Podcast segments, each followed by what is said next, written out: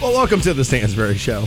I don't believe we're sending you to Vegas anymore. Are we not? We're done. We're done sending people to Vegas. We All are right. done with that. We can we can take that off. Throw that thing on Take it, here. off, take it off the pegboard there. Welcome to the program. We're online for you at WRQK.com. If you missed anything last week, I believe the podcast all five days in a row work. Maybe. I, I believe. I believe. Maybe. I don't know. I believe they're working. Plenty of time to get to the Browns this morning. Okay. Plenty of time. Okay. Um, I will tell you this. My source that everybody laughed at hit me up with the Josh Gordon story. I have it. I know what happened. He's got it locked by two other people confirming it for him. As a matter of fact, he sent me the evidence. I'm not telling you. I'll never tell you. But you were wrong last time. I mean, was I? The rumor was last time he had failed a team test, not an NFL test. And they were like, hey, get out of here so nobody finds out about this. And then two days later, he was not in camp. So, I mean, maybe I was wrong. I mean, maybe I was wrong. So many stories with the Browns. I feel like over the weekend, the Josh Gordon thing almost did kind of become second fiddle. But no, I, I you know what? I'm not going to. Uh, I'm not going to stand in the way of your victory lap at any point today, bro. Whenever No. you want it, whenever you want to throw the Josh Gordon thing out there, Nope. I'll be here ready for you. Nope, nope, nope, Done? nope, nope, nope. I got the story. I was I was laughed out of the room. I was laughed off of Twitter for even suggesting that I would know somebody that knew what happened. Oh yeah, I got it. Double confirmed. I got it. I know what happened. It's the best story ever. I'm never going to tell you. Never going to tell you. Now here's what John Dorsey had to say. For the past 6 years, the Browns have fully supported and invested in Josh, both personally and professionally. And we wanted the best for him. But unfortunately, we've reached a point where we feel it's best to part ways and move forward. We wish Josh well. Now, I did hear from the Browns. They've already said this that he showed up at the facility was not himself. Now, guys, what do you think that means? What do you think that means? Now, there's another national media guy out there that's saying this has got nothing to do with the marijuana. The speculation on the fan base is completely wrong. Okay, fine. But showing up to the facility and you're not yourself means hammered. It means high on something. If my boss said to you, if my boss came on the air and said, sorry, Stansbury showed up today and he wasn't himself, do you think he goes, eh, it's just less funny than he was yesterday? No. It means, oh my God, we might have a drug problem here. We don't know what the hell we're going to do.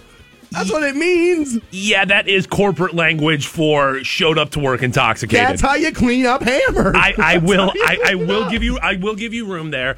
Um I I, Right? I, I definitely now the the story that um John Q Public is hearing and that's kind of Yes. going around is that Josh Gordon injured himself at a photo shoot. Hurt his hamstring, and when he showed up to the facility late and was like, "Yo, I can't play this week because I hurt myself. You know, I hurt my hamstring at this photo shoot." That's when they were like, "Dude, enough is enough. We got fifty. We got all these other dudes here trying to trying to do things right, trying to trying to you know be be winners, trying to be a part of this, and you're out here hurting yourself at a photo shoot." No way. And I'll tell you, no way.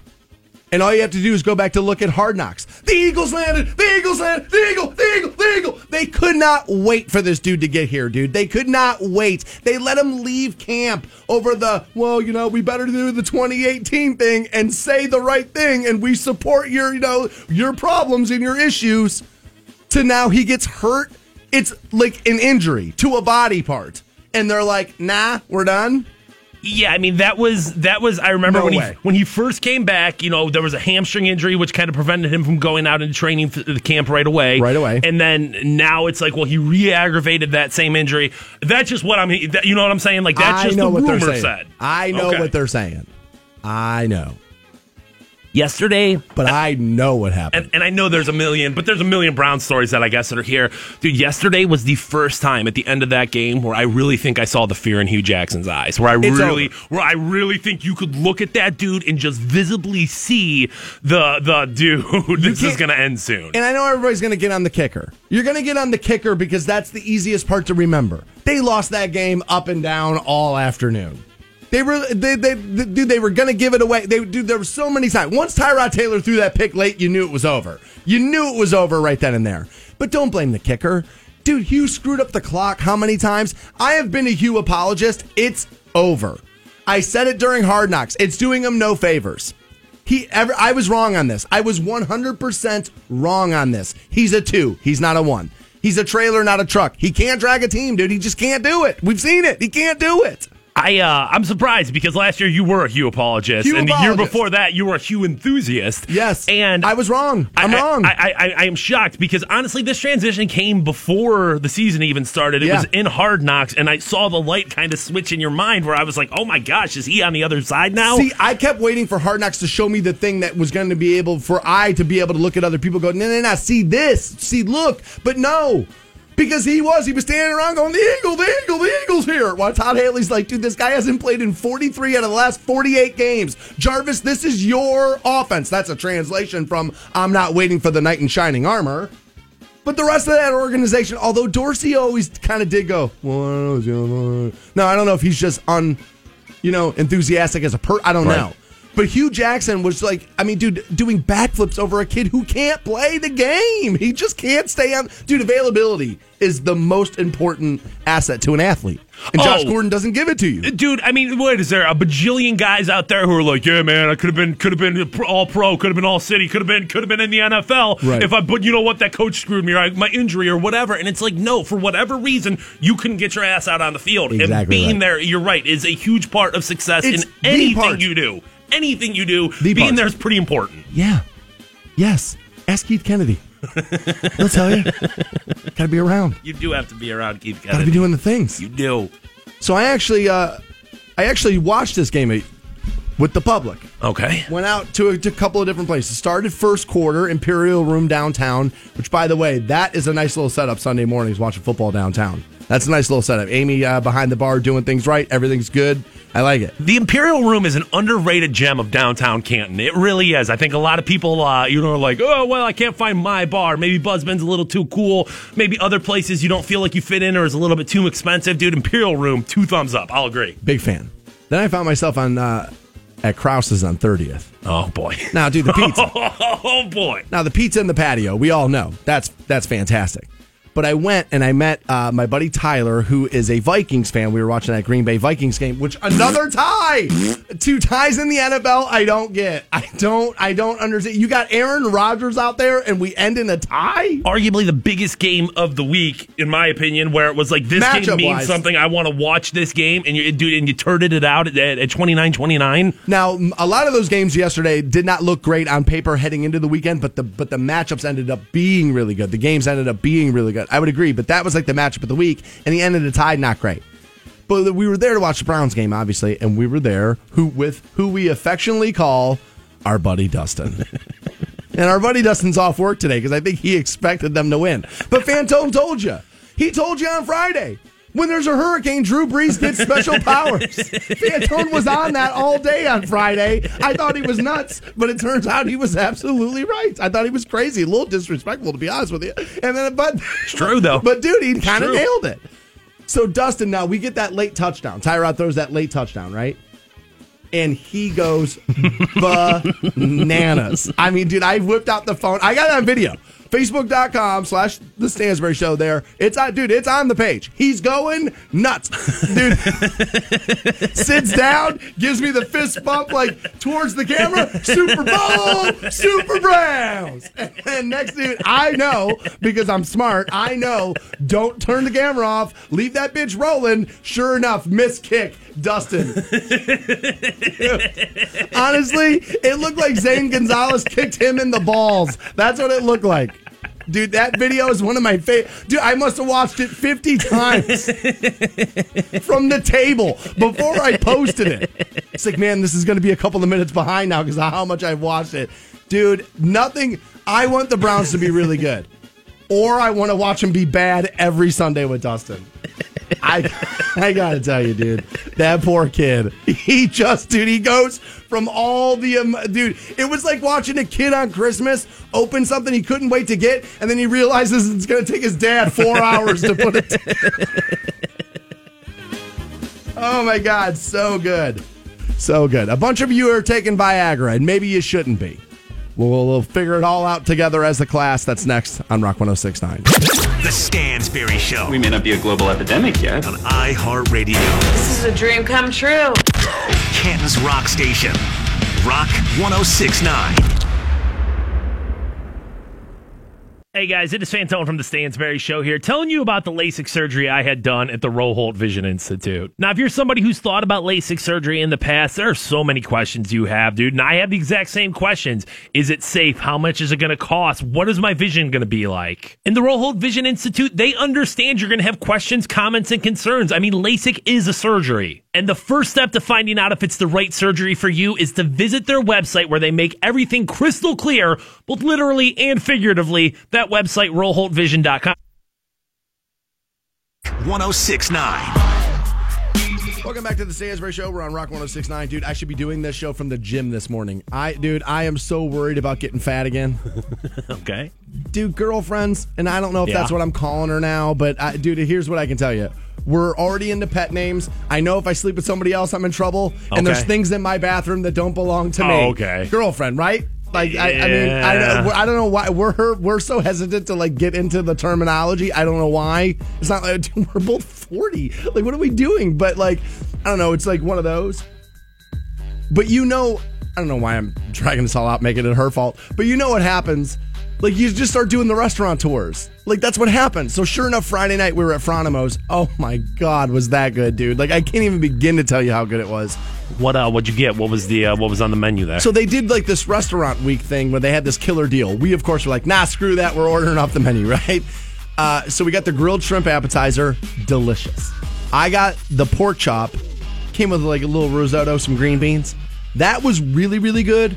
But dude, she's got this really good habit of ordering better food than I do, and she got the scallops, and oh. And do you know her? You know women; they kind of eat like birds when they're, you know, dating. So she gave me half of it. She was like, "I'm not going to be able to finish all this." I was like, "All right, well, I'll eat it." well, and scallops usually too is something so easy to finish. You get like four little scallops there. You should be able to eat all that. But okay, I'm pretty sure she got. some. I'm pretty sure they gave her six of the scallops, and they were. Dude, Fronimos did not disappoint. That was really, really good. That's definitely the sign of a good restaurant when you can do fancy seafood dishes. You know what I mean? Yeah. Like everyone can make some sort of chicken that tastes all right, but dude, you get some scallops. That's uh, Mm. that's good stuff right there. It was so good. So, dude, all we've been doing, and then yesterday I was at, you know, I don't want to demonize anything, but I'm sitting there just drinking beer, eating pizza. That's not good for the waistline. I was gonna say, and I know she twisted your arm to get you there. Well, now I, that no, no, that one, that one I can't blame on her. She didn't go with me. Um, while you're still on the world tour of restaurants, before you go back into hey, shutting the mother down. Oh, I already did it. I was gonna make the recommendation. Do it, but I did it. Dimitro's on Cleveland Avenue, Yeah. dude. Stopped by there this weekend. So friggin' good. Yeah, so Saturday night after you and I hosted Comic Con, Fantone says to me all day at Comic Con, dude, we we gotta have this. This Dimitro's, it's like a drive. They you can't even eat there. It's like a drive-through. And I was like, oh god, well, how good's it gonna be? And then he hits me with the no, dude, they got the Italian beef sandwiches like Chicago. It's like, all right, well now I gotta try it. So like I, I thought it was just pizza. And it was like, nah, dude, this ain't pizza. This ain't pizza. It's the Italian beef, and it's phenomenal. so I pulled right out of the Civic Center, went right to Dimitro's. I was like, all right, let's find out, right? Yeah, I forgot I ate that this weekend. I also ordered the meatball sandwich. I took that home and then I ate that a little later. I ate it later. It wasn't. I didn't eat them back to back. I ate it later. The whole thing came off the rail a little bit this weekend, didn't it? It did. The whole thing, man. The whole wow. thing. The whole thing came off the rails. And honestly, I gotta be, dude. If I'm being re- real honest with you, I don't feel real great right now. I don't. I don't. I don't feel real good right now at all. No, I got to get it back and try. That's why, dude. I, I'm right back to the protein shake right now. Got to do it because, dude, you know how they do that. They just want. They want to go the places. You know. Yeah, especially in the beginning, it feels like every time you see each other, you have to do something. If you haven't gotten to the point yet of like where just doing nothing is okay, like it still is that expectation of, well, we got to do something. And we ran out of things to do like two weeks ago, so we might as well go eat. And it's like, yeah, I totally see in the beginning part of a relationship. And I'm sure it's partially by design where she's trying to fatten you up a little bit, get you off the market, but still, like you're gonna you're gonna easily put some pounds on by by eating out that often. Well, if she's up listening, getting ready for work, girl, I got game. You don't think I can pull bitches fat? I for sure could. don't fatten me up. I got game for days. If getting me fat ain't gonna do nothing. Are you crazy? I'm sad. Yeah, it's gonna right, and then I'm gonna have to tap out in the middle of sex sessions. You want that? You want that? I don't. I, I bet you don't want that. You know what I did that was smart actually on What is Friday that? though is dude instead of like we didn't like drive we walked to dinner Okay. because it was a nice night out. Let me tell you, dude, that was smart because dude she's talked about it 150 times since then. Oh my god, the most romantic thing ever! And then you walked to dinner with me, And it was like, God, man, just, dudes are bums, huh? Like guys are just like dropping the, the ball on their job a lot. Yeah, and I guess downtown, if you don't live there, you're not necessarily going to be able to pull that off. But that's definitely a perk of It's a it, perk of living downtown, Of living close to restaurants is like, yeah, now all of a sudden, and I would say more so than like a romantic stroll down there. I would say like the fact that you don't have to get an Uber to drive home is fantastic, right? Yeah, no, it's kind of nice. You know what I mean? We've done that a couple of times because it was raining the one time, so we've done that a couple of times. You know, I ain't gonna make her do all that, but like, uh, but no, it's nice. That's why I moved there. Is because I lo- I wanted to be close to you know action and things and be you know close to bars and restaurants and things that I could lean on, especially when I first got here because I didn't know anybody. So I was like, wow, do you don't want to be driving around? That's against the law. Cops get re- they have no sense of humor on it. So like whatever you do, don't drink and drive. It's not good. Um, and so like that's one of the reasons I moved there. And now all these years later, because dude, Danielle would have never walked ever. Like it would, she she was too high maintenance for it. And so like I never really got to capitalize on that when I first moved here. And so now like I, I that I'm able to do it. It was dude, it was actually kind of nice. And dude, I can't say it enough. Dude, Fronimos was legit. Two big thumbs up. Yeah, it was uh it was legit. So so very good. I have this interesting story on Viagra Okay. and I don't have a ton of time here, so I don't want to go crazy, but like dudes are starting to take this pretty regularly. Now, it's guys who don't need it. These are like dudes in their 20s and their 30s. They have not been diagnosed with erectile dysfunction. Now, should be pointed out, a lot of doctors claim, I don't know if they're right on it or not, but a lot of doctors claim that somewhere around like 80% of ED is mental. That very few men actually have physical um, you know, you know, issues with erectile dysfunction that you're psyching yourself out. Yeah, I know Viagra is, you know, it's supposed to open up kind of the blood vessels and, and allow more flow to the penis there. Um, but, you know, they, they, whatever percentage it is that's in your mind and whatever percentage is like a placebo effect of why, why it works, I don't know. But I will say, I think there is that level of, whether it's truly giving you a f- more firm erection or just giving you a boost of confidence that now I'm like a sexual, you know, uh, tiger. It's like, oh, it, it's it's it's doing something for dudes. I think. Yeah. Uh, okay. And, and it uh, and it does. So this is not probably smart. It's probably not. I would, I would say it's probably not smart. I got a buddy that I golf with Okay. who has a line on. It's not necessarily it's it's an off-brand Viagra, Okay. But he but he's got a pretty good line on them. He seems to be he seems to have them pretty regularly, right? And so every once in a while he'll just give you a couple. You know, you'll be playing golf with him and be like, "Hey man, I shoved some stuff in your golf bag." You know, it's like, "All right, wait, whatever." And you always got to look because you never know with him. Yeah, I was gonna say you got to be careful on that one. Yeah, you never know with him, right? So It's a very dangerous line. yeah, that's a that dude. That That, could be. That's a that's a really weird game, right? Okay. So like, Yeah. you know, you know what I mean. You're looking around like, all right, well, that's okay. All right, yeah, Uh. that's all right. I'm glad I have that, right? And so if somebody gives you something, you're gonna try it. You're, I'm, that's just the way it works. Like, especially something with your penis, you're gonna try it. Unless it involves like knives near it, I'm, you're probably gonna get like, Okay. all right. If it's if, like, hey, this thing's gonna make sex better, you're gonna try it. Now, I've used this stuff years ago too, but not that long ago. I was given one of these, so I took it, and I didn't really notice like again, so much joking has been made about ED pills that I think people believe some of like, you know, the easy lies or then jokes about them.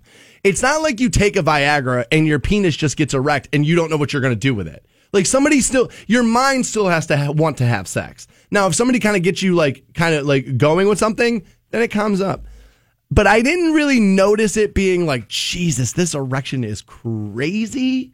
But what I will tell you, I noticed, and it wasn't even so much me; it was my, it, it was the person I was having sex with, and she was just like, "Jesus, you're impossible to get off." And I was like, "Nah, not really." like this, but dude, it desensitizes you a little bit because what happens is the erection honestly gets a little like too focused, to where you, honestly you lose sensation in it. it, it, I think it all just kind of goes back to there is, and I don't, I don't know what it is. You're right, whether it's a desensitization or whether it's you know eh, the the the the lust that it kind of interjects into your blood or whatever. But like I, I think more than anything, it's if you take that pill and they could give you that sugar cube, this could be 100% placebo, and they say this is going to make you perform better sexually, you're going to all of a sudden you're going to get that like little boost. You're going to get that little like pep in your step, and and I'm not I'm not surprised at all to find out that dudes that don't need this are using this to to give themselves that extra confidence. No, boost. for sure not. Like I said, I used it not that long ago, and it was great. It was honestly, it was, it was fantastic. But what they're worried about is, is like any other drug. You put it in your system, and guess what happens? Your body adapts to it. It starts to figure it out. Starts to not not work as much. So what then happens? You start taking more of it. This is like any other drug.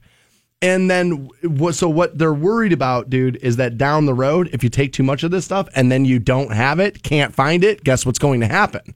Your penis is going to be like, sorry, bro, you gave me all that extra work. Like, you gave me all that extra. Where is that now? Without that, I'm not doing this. Yeah, I mean, we've talked about this in the past with pornography and how dudes will go harder and harder down that rabbit hole. Or even like we talked about this with masturbation, where guys are so used to doing it their specific way. And when their woman can't recreate that, all of a sudden their penis doesn't work because it's like, you've, you've, you've got me so conditioned to, you know, to, to, to start, you know, drooling when I hear that bell ring that like, if you don't have that bell ring, of course nothing's going to happen. Exactly there. right. Yeah. So I'd be worried about that. So I would put, I, I, I don't, it, so if you've got this and you're using it, it's not that I would tell you not to use it, but I would be, I would make sure you're not using it every time you're having sex. By the way, if you're in a relationship, she's probably dealt with your lack of ability at this anyway, and she's still hanging around. So you're doing something right, I would imagine. Just don't over, it's like any other drug. Just don't overdo it and don't allow your body to build up its, you know, uh, you know, its system to fight against it. That's all it is, is like you keep going, you keep using more and more, you're going to build up a tolerance to it and then it will not work. And in the end, your penis ultimately might not work. That doesn't sound good at all. So the Browns story was pretty sad yesterday, but there was something that happened with another team that was one of the weirdest things I've ever seen in football. That's next on Rock 1069. Rock 1069. Welcome back to the Stansbury Show. We're on Rock 1069 coming up at 7 o'clock. A football player did something yesterday. A non Brown did something yesterday. I couldn't believe it. I, can't, I still can't believe it. I can't wait to get into that 7 o'clock. Scott from waitingfornextyear.com joins us at 8. 9 o'clock, a strip club in Nashville is doing something I can't believe either. Like, honestly, I can't believe it's not happening here. Wait do you, oh my God. Dude, Nashville getting after it 9 o'clock. We'll give you that. So, a guy here who listens to us every day from Medina. I'm assuming via iHeart, uh, you know, the iHeart Radio app. That's how he does that. Came down to Canton this weekend, Saturday night, so we could go see Dark Horse or Divorce Horse. And I was there. I actually went. That was actually pretty good. He said, "Dude, I gotta tell you, it's my second time there. Canton's not as bad as everybody tells you it is. Say it's kind of the same feeling as we have here at the Square in Medina, and it does kind of have that same vibe, downtown Canton." He's like, we got that Macho Nacho place too. That place was really good. You're right. Had a blast. Yeah, see, I can get people from Medina to come here. I can't get people from Jackson to go downtown. This is why I keep trying to tell people, Do your fear of downtown is unwarranted. It really, really is. Now, I understand it because if you get like right outside of downtown, it starts to get a little sketchy again in certain areas. But like right in the center, right there, you're going to be fine. And I've never understood this. Well, on First Friday, you're you're all down there. So, what do you think was going to happen to you the Thursday night before? what, what, what, what do you think's going to happen, dude? If you're a smart criminal, aren't you only going to go down there the night where there's actually going to be people there? That's what I would do. I guess like I understand that. Oh, if you go, you know, three blocks in the wrong direction, but like, have you never been to a city before? Any like, city. welcome, welcome to urban places. Like, that's the truth of things. Here, I'll give you a perfect example. So, New Orleans, right? I went twice for Mardi Gras, twice. And as you're going down Bourbon, the cops block off the streets. You're not allowed to walk down the side streets. You're not allowed. The cops won't let you. And they say, dude, this is a tourist attraction, but this is New Orleans, bro. This is one of the most dangerous cities in America. If you walk down there, they are going to shoot you and rob you for sure. And, and as you probably live next to a heroin dealer in your small town America, where you just think like, "Oh, I'm safe out here." At It's- least an oxy dealer. Eh, right? I mean, at least, At at, least an oxy Eh, dealer, right? yeah. I, I, so I just, I, I understand. Like, okay, hey, we're going into the city, therefore we need to keep our heads on a swivel. We need to, you know, make sure we remember where we parked. Did you lock that door? Yes. Put your wallet in your front pocket. You know what? Don't carry your purse. Throw it in the trunk. I'll take care of the money. I get all those things. I really do. But like this, this, this concept of like, oh my gosh, I can't even go down there. I'm just going to do it. Not only am I going to get shot, I'm going to get stabbed and gang raped too. And it's just like, guys, that is not going to happen to you. Well, be hopefully not. Finger- Fingers crossed that won't happen to you. Yeah, you're gonna be fine. Everybody's gonna be fine. All right. So if you listen to the show a lot, you maybe have picked up a time or two that I could be a little judgmental, Okay. and uh, it's really stupid if you think about it because I'm an idiot and my life's out of control and like I'm not Okay. doing I'm not doing things great, so I don't know what, what I'm judging other people for, right? Okay. But I can be that. And Fantone has told me a thousand times that he fe- feels like I'm self defeating, especially in in um, in the affairs of you know the fair sex. And I think a lot of people are that way, but just observing you for the past almost five years now, I can definitely see times when you throw hurdles in front of yourself as checkout points. As like, all right, that's an exit ramp now because it's like, eh, I don't want to, I don't want to have to deal with that. And it's like, well, it's not that big of a deal. See, I thought about you on my date on Friday. Nice. I'm glad you're doing this. I, I, I thought about you because we went to Fronimo's, right? And we're and we're there, and they ask you the same question they ask everybody before you eat: Would you like something from the bar? okay. So we got drinks. Of course. Okay, got an IPA, right? And she doesn't drink a lot of wine. She's normally a beer drinker, but sometimes when we go get dinner, she'll have wine, right? And this is this will give you a peer into who I am as a person, who who I am as a crazy person. It's like ah, I'm out, right? Like, dude, I'm normally like I normally will search for things to give me excuses to not have to talk to people anymore, Okay. right? And so she orders, and this is the second time I've seen this at this restaurant, and it's not a big deal, but my mind goes, oh god, like that's what happens Okay. and she ordered Moscato. Okay. Now she's not this chick, but she is from the south side of Canton, dude. And you're only getting her so far, right? Okay, okay. you're only, uh, dude, she's from the southwest side, dude. You're only getting, you're only taking her so far, right? So, th- so there's going to be that, and then, but it's she's not this girl, and I want to make this abundantly clear because she'll get so mad.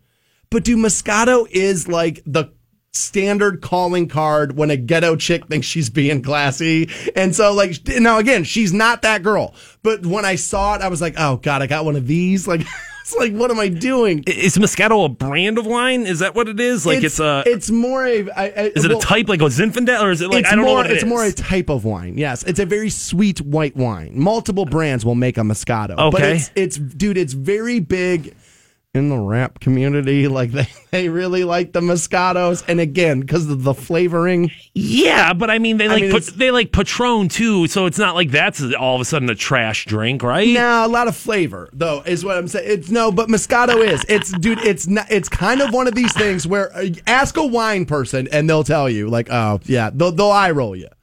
Now I don't care at all because I don't drink wine at all. I don't even know what a good wine is. I get, and I guess if you're in the world of rolling your eyes what other people drink, I really don't care what you think at that point. Like, if you are truly somebody who's like, oh, pff, look at you drinking a domestic light beer. Oh, why don't you drink one of these? Well, Or I, I, a sommelier is a sommelier. That's just who they are, and they're going to look at you like, oh god.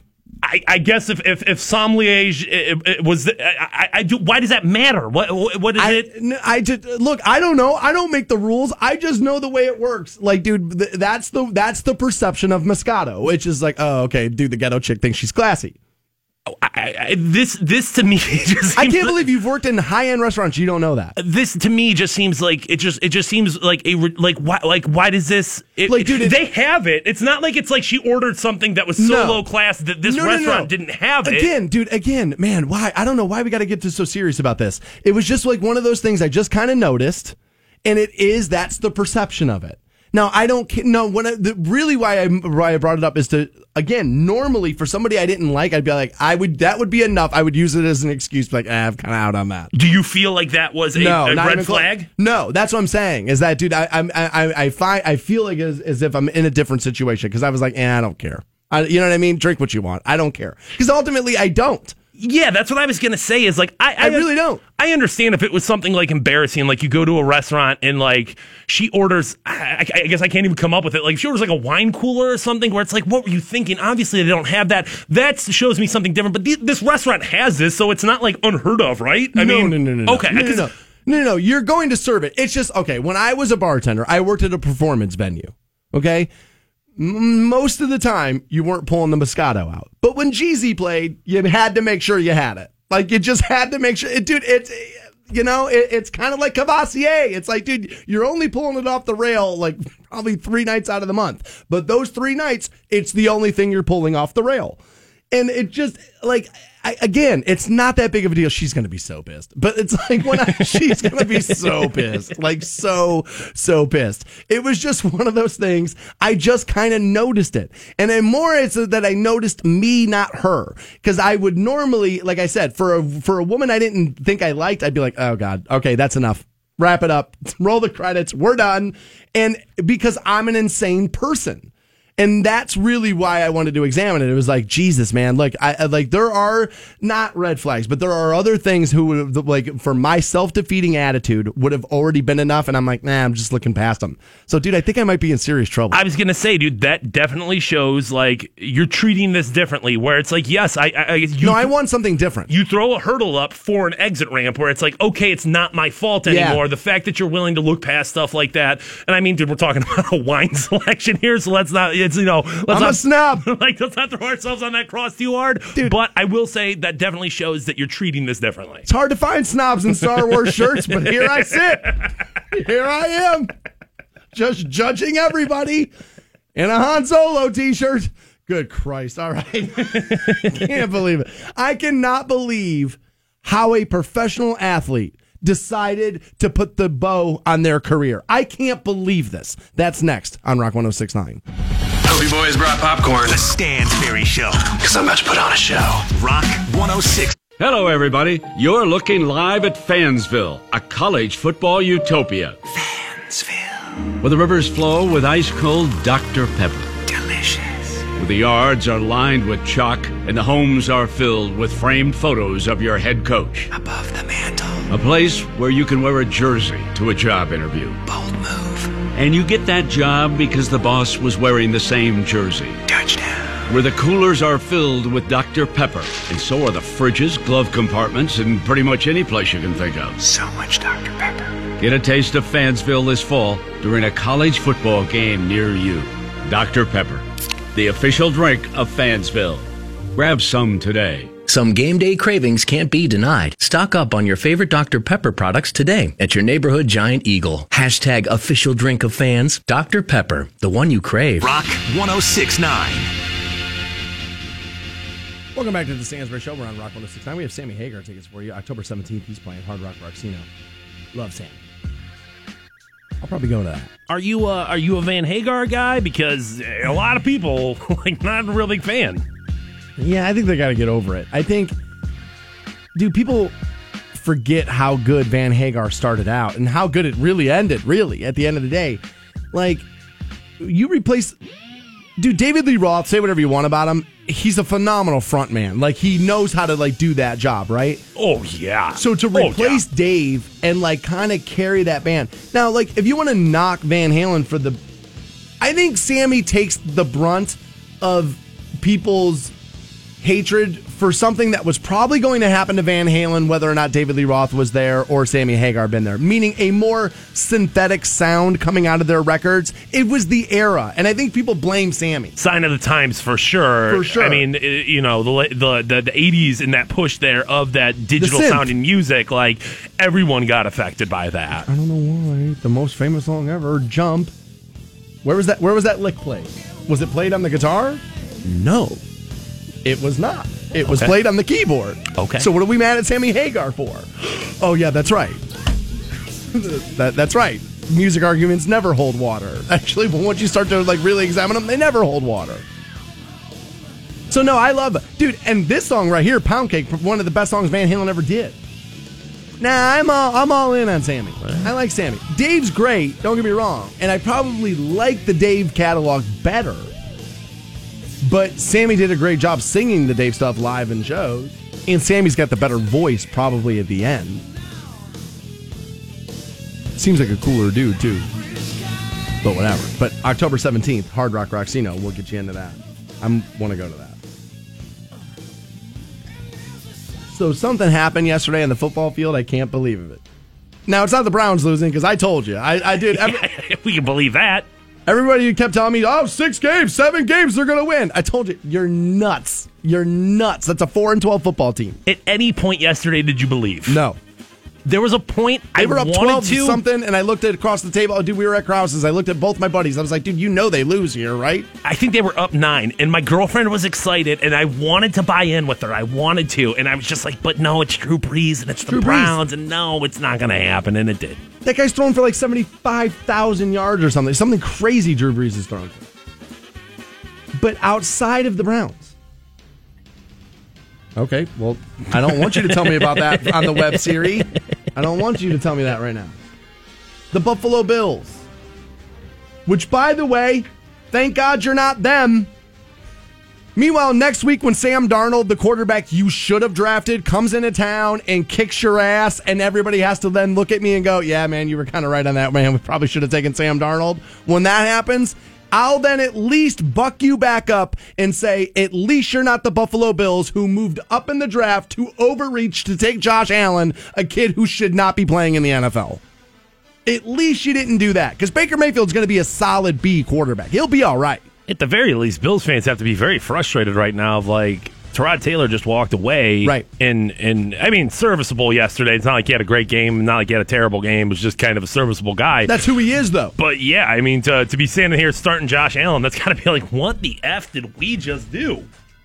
but a two-time Pro Bowl cornerback, Vontae Davis, for the Buffalo Bills, retired yesterday. Now that's not that crazy, Right. Except for the fact he did it at halftime. Told the team, "Yeah, I'm not going back out." Refused to be put back in the lineup. Said he was done. Just calling it a career. Now I told you, I told you this stuff was going to start to happen. I told you when T.O. didn't come to the Hall of Fame. Dude, this is the problem with, with telling all these dudes how, how big of stars they are. Because what Twitter's going to tell this guy now is initially he's going to get crushed. Right? He's going to get crushed because the initial reaction will be like the die-hard old school guys tie your boots up, go to work hard, that whole thing, right? It'll be those guys. You don't quit on the team. But then right behind that will be the soft ass, bitch made Twitter mafia, which will be, oh, I mean, you're worried about your family, you're worried about your health. I mean, that's the right way to go. Really, we should applaud it for being such a forward thinker. Or pussy is what we'll call it. I under- It's but that's what's going to happen. Is now, dude, you've given these guys, dude, they, you've given them this ego boost that they, all, dude, they're all quarterbacks now. That's the problem. We've turned every position in the NFL to a quarterback now because everybody's got a timeline. I understand, especially after you've been involved in something for so long. There probably does come to be a point where you can just see it in yourself where it's like, I should not be doing this anymore.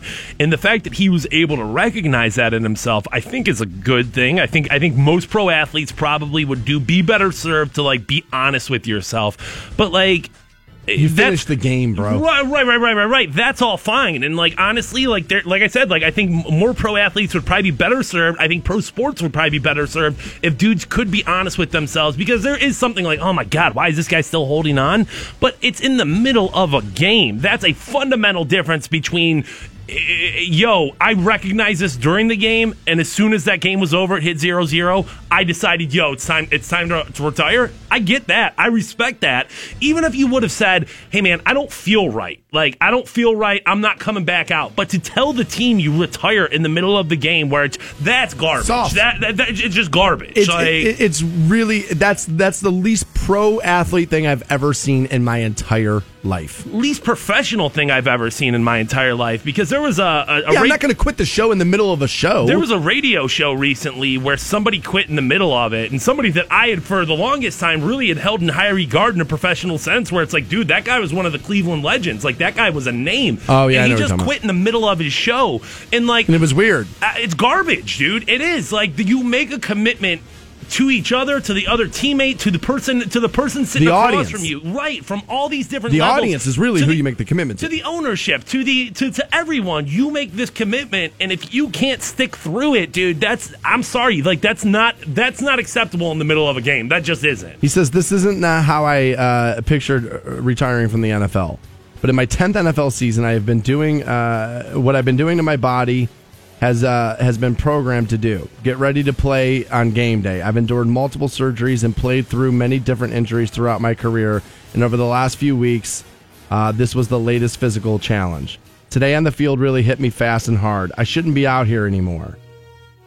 I mean, no disrespect to my teammates, coaches, but I hold myself to a standard. Really? Then finish the game if you hold yourself to a standard. Mentally, I always expect myself to play at a high level, but physically, I know today that is impossible. And I had an honest moment with myself when I was on the field. I just didn't feel right, and I told the coaches, I'm not feeling like myself. I also wondered, do I want to keep sacrificing? And truthfully, I do not because the season is long, and it's more important for me and my family to be able to walk away, for me to walk away healthy than uh, willfully embrace the warrior mentality and limp away too late.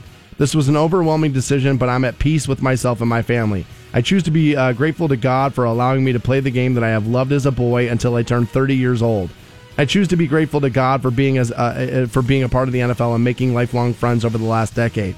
There were roadblocks and pitfalls along the way, but I am grateful to God for all of it because He doesn't promise any of us an easy journey. Lastly, I am grateful to God for what He has in store for me ahead in this next chapter of my life. Never once does He thank the fans. I mean, dude, see what I'm saying? Like, dude, we just, and ironically, dude, I, I'm blaming you, but this is why this happens. We are, dude, we're pumping these dudes up to believe a version of themselves that is not true, is not real, and we're treating everybody like quarterbacks. Everybody's everybody's an individual, and now guys don't have to come to the you know ceremony to be inducted in the Hall of Fame anymore. You don't have to finish out your commitment to your team to retire anymore. This is really dumb out of Vontae Davis. I don't know if he would have been a good broadcaster or not, but good luck getting a TV job for the NFL now. Good luck. You- They're going to put the quitter on TV. I, I, I, I, I, like I said, I think there's a real respect for him to say that, where it's like physically, I'm not good enough anymore, but you can't make that decision. You knew it after week one. You can't make that decision in the middle of a game. And if you were that close, if you could, if I could make you quit in the middle of the day, you had been thinking about it. oh, of course, no, there's you no drove question. to the stadium yesterday thinking about it. it, it just and, and this morning when you came there, you had to have known that deep down inside. Yeah, that's what I'm saying. On your way to the game yesterday, you were like, I don't want to be doing this. I understand that realization coming in the third quarter. I really do. I really think there probably is something about like, dude, I just got smoked for the fourth time. These kids are younger than me. They're better than me. I'm, what am I doing here? I need to be done with this. I understand coming to the realization. You can't make it reality yet, though. Like you owe it. You owe something to the rest of your team there. This guy on Twitter is totally right. Joe's totally right. He goes, dude, good luck being a coach on any level. You're the dude who quit. Good luck telling a player, looking a player in the face, telling them how they got to leave it all out there. Now we're all saying this like, well, good luck doing. it. I'm not the homies. I assume's got millions upon millions of dollars. Probably is like, yeah, dude, I'm okay. Ah, dude, you ever seen that ESPN 30 for 30 called Broke? Of course. Bigger athletes than Vontae Davis went broke after they quit playing. Because, dude, again, these guys don't make the money that gets reported in the newspaper. They don't clear that. So, of course, like the average idiot fan thinks that these dudes all have money. Vontae Davis, I'm I'm just gonna tell you, has got very. I, and dude, you, I know you're gonna be able to Google it and go, no, his net worth is 32 million. Right. What's his friend's net worth? What's his What's his aunt and uncle net worth? What's his you know what I mean? What's his business partner net worth? What are the restaurants he invested in in the last five years that are underperforming? What's that going to do? Like, dude, these guys never have the money you think they have, ever. Ever. And so, dude, I don't think Vontae Davis, a two-time Pro Bowler in ten years, I don't think it's I don't think it's necessarily a lock to think that guy's walking away with fu money for the rest of his life from the NFL.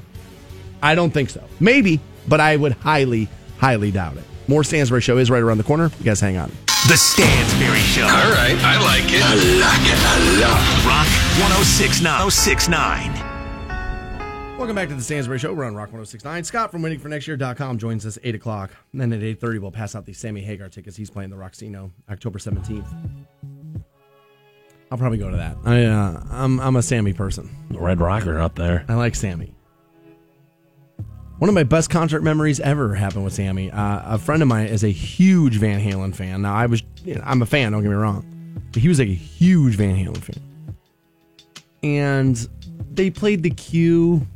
I don't know when this would have been, but it was, uh, Sammy was at the front of the band, and I somehow, through Munch, is how I did it.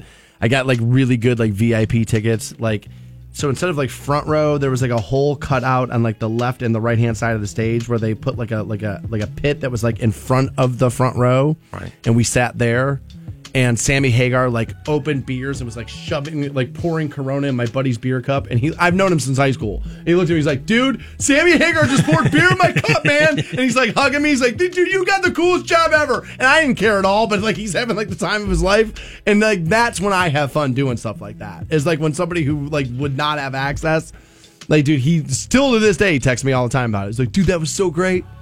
Now I'm married with three kids and I hate my life. I'm kidding. I shouldn't say that. I believe they're happily married. We're gonna have to do this a couple of times before the season actually gets here, and uh, and every time you're gonna hear me tell you to shut up and to quit crying about it. Okay. I don't want to hear about how everybody's already forcing Christmas on you. I don't want to hear about it. Okay. Oh my god! I mean, just let the season be the seasons. Much like I, at Christmas time, I don't want to hear about how there's a war on Christmas. Either we're starting it way too early or there's a war to stop it. Which one is it? You can't have it both ways, but I hear both arguments every GD year. Yeah, I guess if you're going to put it through that filter, that's a very good point. I mean, if if the biggest retailer on the face of the planet is putting the, the stuff out there too fast, they can't be anti it, right? Then there's not a war on Okay, it. There- okay, Then there's no okay. war on it. yeah, when they have a countdown to it every year, yeah, it's hard to say, well, like, and there's a station from the biggest media company on the face of the planet that's embracing it. It's hard to necessarily say, like, there's a war. There you go. Okay. But now Avon, Ohio, now in the crosshairs. As apparently the Costco out there on September 16th, yesterday, rolled out their Christmas trees. Okay. Yeah. Yeah. And I don't know why people are pissed. Oh, yes, I do. You're bored. This is what I'm always talking about social media. You're not mad about this. You're bored. No, no, no, but you know, these evil CEOs, I mean, they got us working more hours than ever before. Yet you heard about Costco selling Christmas trees earlier, though, didn't you? Now, how'd you do that? Because you're not working all that hard. Like I'm always telling you. You may be in that building longer than ever before. You're pressing enter on a keyboard, though. There is a real point there of like, yeah, but you're on Facebook for half your workday. So, For half your workday. So, like, you So am. I. I'm looking at Facebook right now. But, and again, I will always reference this book because it changed my life. And as a matter of fact, so many of you ask me every time, like, the, I'll get messages for like a week straight. Hey, tell me about that again. Because this is how many people are dealing with financial issues in their life. There's a book that changed my life Total Money Makeover by Dave Ramsey. He's got like 11 different books on how to change your financial life. Total Money Makeover is the one I read and I loved it. I use the system to this day, and it has helped me tremendously. Now I bring that. Mean, you're like, why the hell are we talking about you know my 401k and Christmas?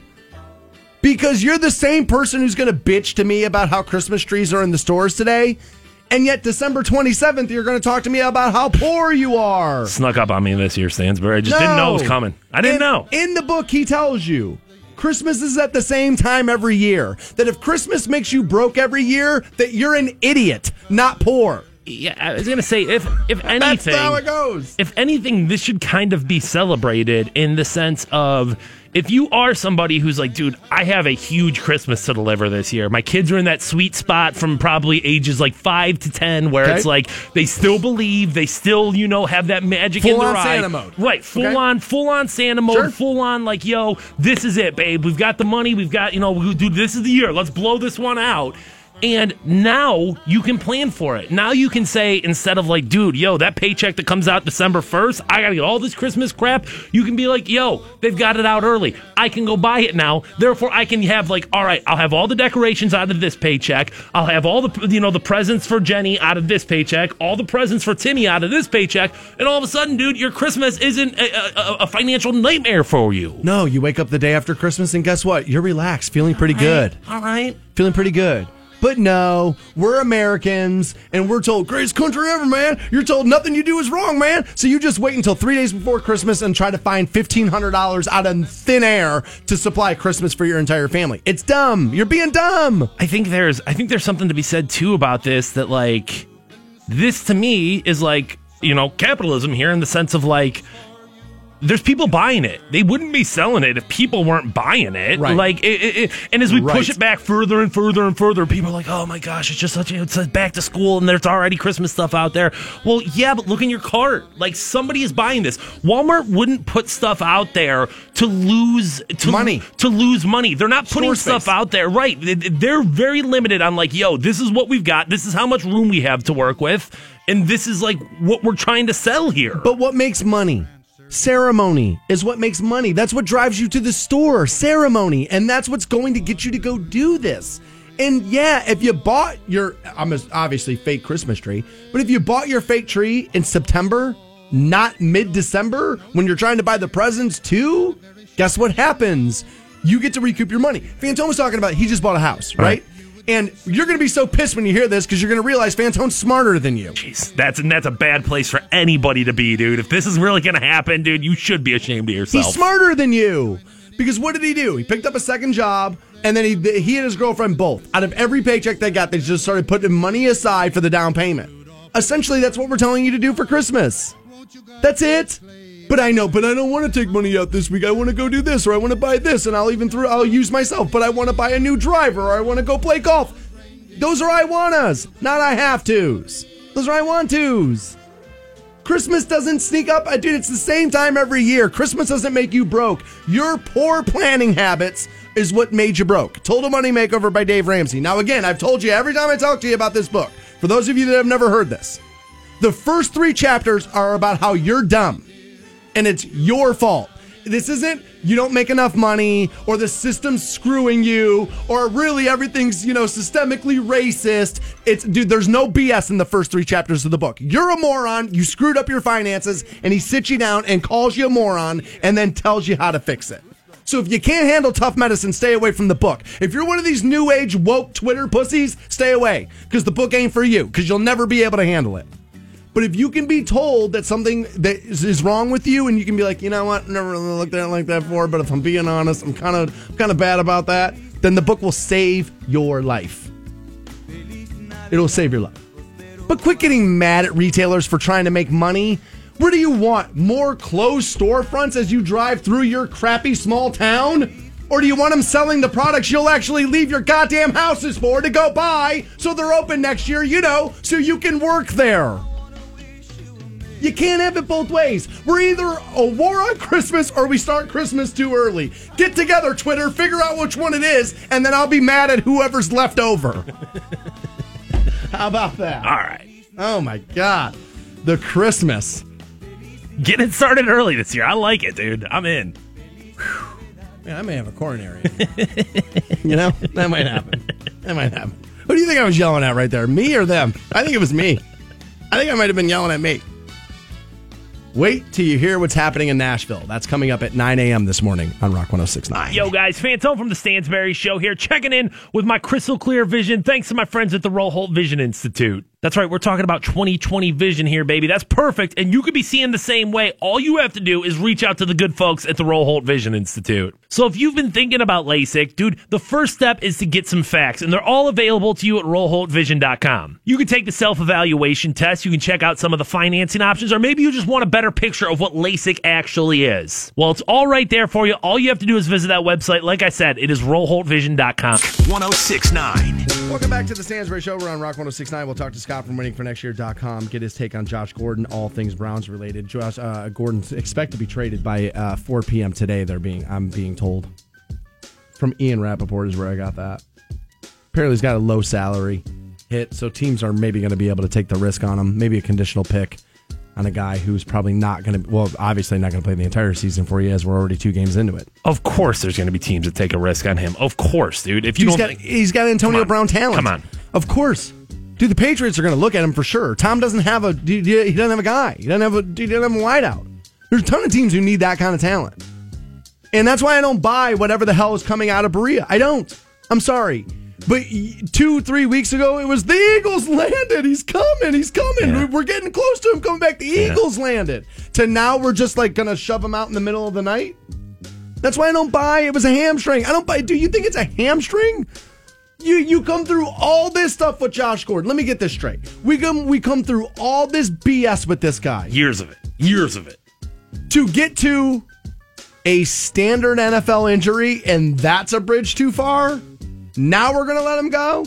Nah, I'm going with Mary Kay Cabot's tweet that said, showed up to the facility, not like himself. Multiple people in the organization worried we're dealing with substance abuse again. That, honestly, compiled with, and again, everybody laughs when I say this, my source who hit me up, honestly, the night before the story kind of broke and said, oh, dude, just wait. This is about to go down. Oh, yeah. And sent me then double confirmation about what happened. Yeah, I'm not giving it to you though. I will never tell you that story. As a matter of fact, you you could draw and quarter me. You could honestly, Jeez. you could tape me to a chair and drive nails into my eyes. I'll never tell you. I'll never Sammy the Bull Gravano on this ever. You'll never get it out of me because you mocked me so hard for having it. And now that you want Josh Gordon info so bad you can barely take it, I'm not going to give it to you. Nope, I have it. Not giving it to you. Learn my lesson on that. But if you think a hamstring, like a regular standard NFL injury, is the thing they're going, let's make sure we get this freak of a talent out of here over this, you're crazy. You're crazy. And it's the reason why we continue to get lied to from these organizations, all organizations. You're the reason because you believe stupidity. You believe it.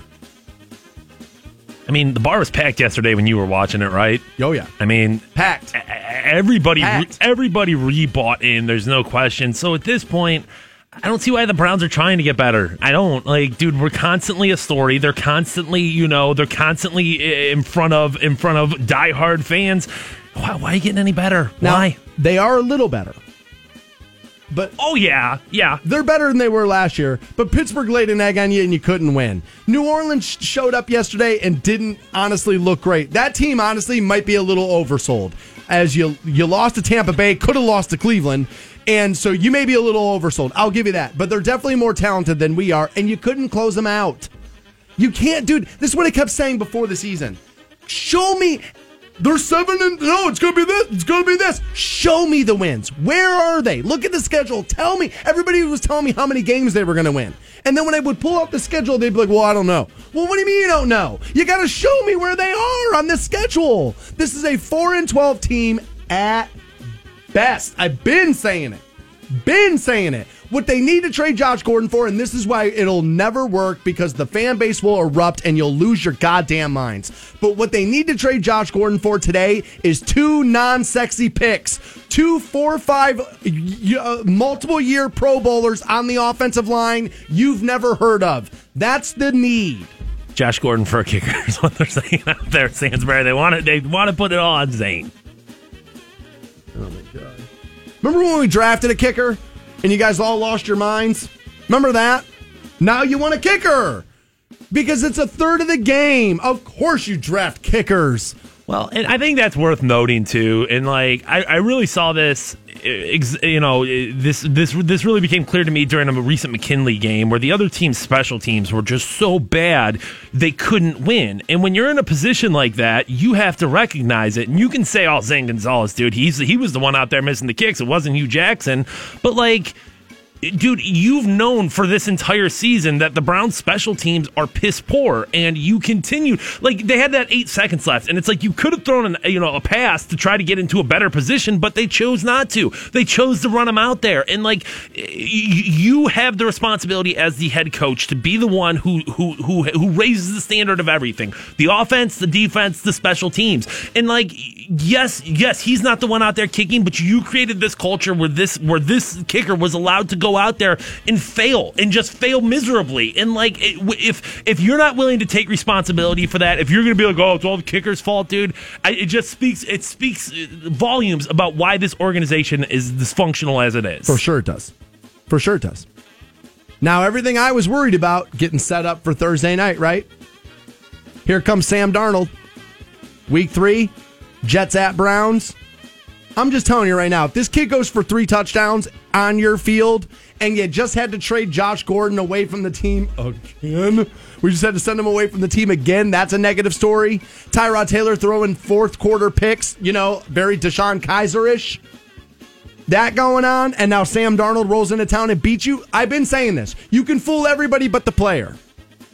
And if the player's then on the field then see a kid come in who you should have drafted number one, who's ready to play as a number one pick, if they see him and he beats you, they're all going to not buy in anymore.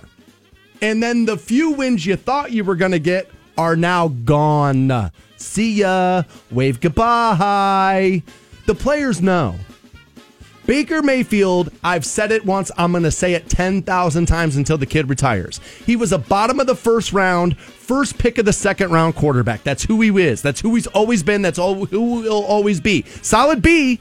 He's not going to fail. Solid B. But you passed on an A in Wentz, you passed on an A in Watson, and you passed on what's looking like going to be an A in Sam Darnold. To tell me that you wanted a B, you wanted an undersized, non powerful arm B. That's what you wanted. You wanted one of those. That's interesting. It's interesting. I think Baker Mayfield's going to be okay. But Sam Darnold, I think, is probably going to end up being a really, really good NFL quarterback. And we passed on him. And if he beats you Thursday night, the players in the locker room are all going to know they screwed it up. And then they're not going to buy in at all. And then the slide happens. And then, oh, we'll promote Todd Haley. And here comes Baker Mayfield week six, week seven, like I've been telling you for a year to help you buy back in to save the season. And before you know it, it's all over. Two games into the season, right? Two games. You guys kept telling me I was going to be eight and eight. And I kept saying, where? Show me on the schedule where the eight are. There's not eight wins in that team, guys. I'm sorry. There's just not. Scott from runningfornextyear.com will tell us the exact same thing. That will be next on Rock 1069. The Stansbury Show, Canton's Rock Station. Rock 1069.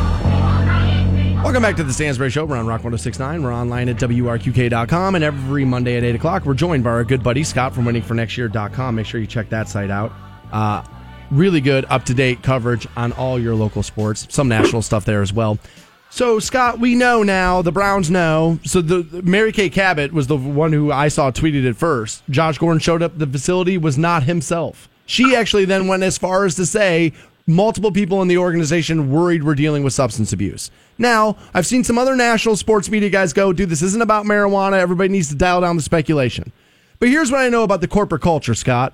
That if my boss had to come into the studio this morning and say, sorry, the Stansbury show will not be on the air because Stansbury showed up and was not himself, that's code for bro came in here on a coke bender. We got to send him home, right? Like that's, a, and probably going to fire him, right? So that's what not yourself means, right? It means you were under the substance or you were under the use of drugs, right? I, based on the wording, I would assume so. Um, you know, again, the, the the sticky part is is when you're in the drugs program or whatever you want to call it with the NFL. Mm-hmm. Um, they could test you for anything. Sure. It's not just mar- even if it's even even if it's marijuana that got you there. I mean, don't forget, Josh was suspended for that full season that one time because he had drinks with. uh like the Brown season ended like early, and then they went to they was on a plane with like Joe Joe Haden or Yes. something, and and like but the NFL season wasn't over, you know, and he was shown he was shown having beers or something on that plane, and then that's what got him suspended that that next time. So um, there's you know they're very very very picky. Um, so Sure. you know when you when you're saying not yourself, it could be a, it could be a variety of things. Um, but if you're just going to group it all into you know quote unquote substance, I think that uh, you know I, again you know I, it's Mary Kay's wording, but if uh, that's what she's being told, that's what she's being told. Yeah, uh, that's what I think it is. I think it's enough of enough of trying to like mental gymnastic over it and find why Josh Gordon can't seem to get his ass on the field. I've worked with an addict before and I've said this a thousand times. Dude, addicts are the easiest thing ever. You know why? Because they only make one. They only make one version of it. There's only one kind. And so once you kind of realize it, you kind of know. Now, this is what I'm being asked is that if it was drug related that that would hold up the Browns trading him. But what my guess is, I'm get this is my guess. Now I do have more inside information of what happened with Josh Gordon than I'm going to tell anybody. I do. I kind of know what happened, and I'm not allowed to tell anybody. And the last time I did that, everybody got super mad at me, so I'm not risking it. But I know what happened. But let me ask you: if they just showed, if they just saw him come into the facility and they felt like, oh God, there's something happening here, they're not going to test him, right? Aren't they going to just be like, dude, get out of here? And you know what, dude, we're just sick of dealing with this, and we'll trade him, and therefore there would be nothing holding them up from trading him. I, I I would assume so. I don't know if the the testing is on the teams. I think it's just a random NFL thing. I would be surprised if Josh is allowed to be traded before being tested. Um, I Okay. you know I I would, assume that there would be some. If I'm the if I'm another NFL team, there's no way I'm trading for him without that being the case.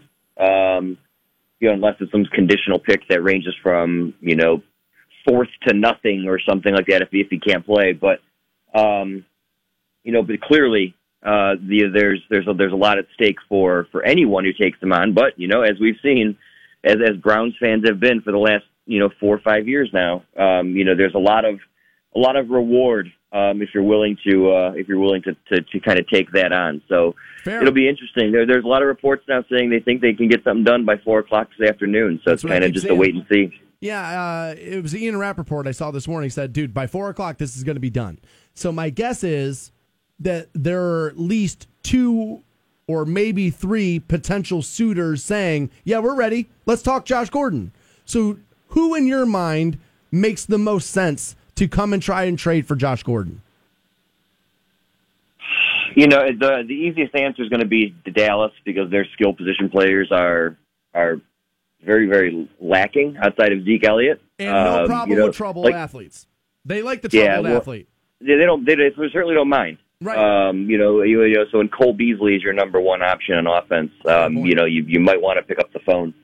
Um, oh, you know, and a lot of a lot of people now saying if Marcus or Marcus Goodwin or Marquise Goodwin is is going to be hobbled for a little while in, in San Francisco and they're in win now mode, maybe that makes sense there. Um, you know, I think there's a lot of teams who could use somebody like Josh Gordon. You know, Green Bay could use a Josh Gordon. Yeah, I could. think uh you know, I, I, uh, you know, you could go down to, you know, Washington could probably use a Josh Gordon. Um, you know, Josh Doctson again is their is their number one receiver. So there's, uh, you know, there's, and not that Josh is bad, but there's a, but there's a lot of places for a guy who can, you know, rack up 1,600 yards in 13 or 14 games. Um, just a matter of a team culturally willing to take on that kind of distraction because he will be a distraction. He For will, he will. he will be, he will be, he will be a line of questions to the head coach. He'll be a line of questions to the, Offensive you know, front office. Yeah. And then there's going to be a lot of teammates who have to answer questions on him being there. And, uh, you know, a lot of these people who have come into Cleveland have come so, you know, Josh is like the longest tenured player on the team right, Right. now. So a lot of these players have come in here with him already existing. You will be adding him to another culture, and that's going to be that's going to be wildly different. Yeah, that's going to be an interesting thing. I, I we should move forward to to the rest of the team though. Um, they lose again yesterday. Now I thought they were going to get rolled and they didn't, so I was wrong. Okay, so apparently I don't know a damn thing. I lost my I lost my bet with Carolina getting five and a half at Atlanta. Lost that bet, and then I thought the Browns were going to get rolled yesterday. They didn't, but they still managed to lose. Now I thought this team was four and twelve at best. I was never one of these people that thought it was going to be you know six or more wins. I just didn't see it. I think the schedule's really really tough. I've been asking you every week about it, and I'm going to say it again as Thursday night. Here it comes. I'm telling you, dude, if Sam Darnold rolls into town Thursday night and lights it up, the players in that locker room, they're going to realize we screwed it up again. And, dude, they're going to be back out. And then now you got Hue 0 3, first part of this season, no wins last season, one win the first season. So now we obviously got to fire him and you promote Todd Haley and they're going to bring in Baker Mayfield to help you sell you on the fact that they're going to try and save this damn thing. And we're going to see this kid well before we're ready, right? So I will say I, do, I don't know if I necessarily agree with if Darnold rolls this through this game on Thursday that they made the wrong pick. If if if you know you, you can't it's not a I don't think it's a referendum on Baker if Sam does well on Thursday. Um, because I you know I, I still don't think we I think we were enticed by what Baker can do. Um, and at that point kind of meld into what you're saying. It's on the front office and the coaching staff at that point. Right. Um, if if that happens. Now, I will say the Browns are three point favorites. I, I can't think of the last time the Browns were favorites. Um, I, I'm sure there's some ridiculous stat out there where the Browns are oh and something else. You know, when when favorite, when the rest of the NFL is whatever. Um, but you know, there's there's tying Pittsburgh and then having the ability to have beaten New Orleans on the road. I think you know you're Vegas is. I'm assuming Vegas is is planning on a new kicker being on this team come come Thursday. Um, I don't know. I don't know if they have time to turn it around that quickly. Um, you know, probably not an ideal situation. You could have argued they should have started kicking the can or kicking the tires on this uh, following week one.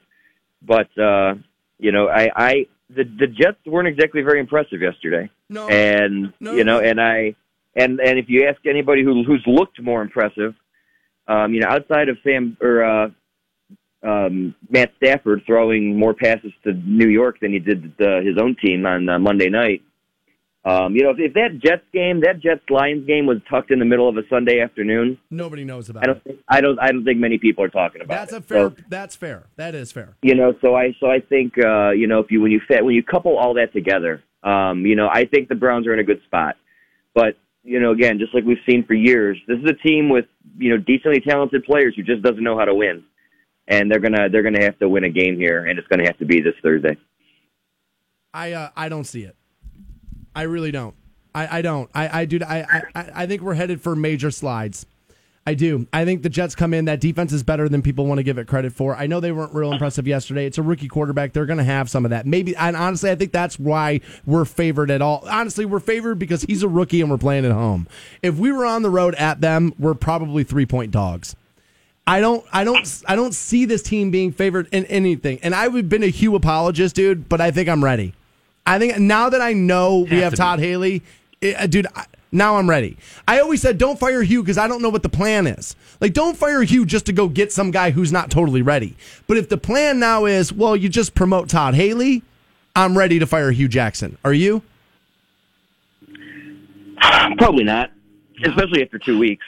Um, we'll see. We'll see what happens Thursday. Um, you know, I the way that he did not throw another pass with eight seconds on, uh, Yeah, you know, to been put on him all to morning put on to, to, to put to put Zane a little closer. Yeah. um, I think shows a lack of trust. Um, you know, in, in in the ability to, you know, I, it, it had the it had the sense of, hey, we're lucky enough to be where we are. Let's just go for it. Um, which, you know, if you're not gonna if you're not gonna trust your team to execute or at least try to get a little bit closer, and then you know, even if it's incomplete, you're still kicking a field goal with two three seconds left. So that that part not good. Um, that he wasn't even asked about it. I'm I'm, I'm very surprised, but uh, that's the difference. That's the difference between a road, uh, you know, road game and a home game. You know, much much fewer, or you know, the bu- the budgets don't allow for a lot of traveling media these days. So I get it. Um, but you know, I, again, I'm not really fire that guy guy. But uh, they if if they if they get waxed Thursday after being favorites, um, you know, I I think that's a discussion worth having. Real quickly before I let you go, we're talking to Scott from waitingfornextyear.com. Give me your take on Vontae Davis retiring at halftime yesterday. Do you blame him? I mean, I blame. Do I blame? do I blame him? I mean, all, th- all things considered, don't you just wish you could walk out in the middle of the show one day and say, you know what, I'm done? Well, right now I do. Uh, yeah. No, yeah. I, uh, no, I- honestly had my had my team reach for Josh Allen, maybe.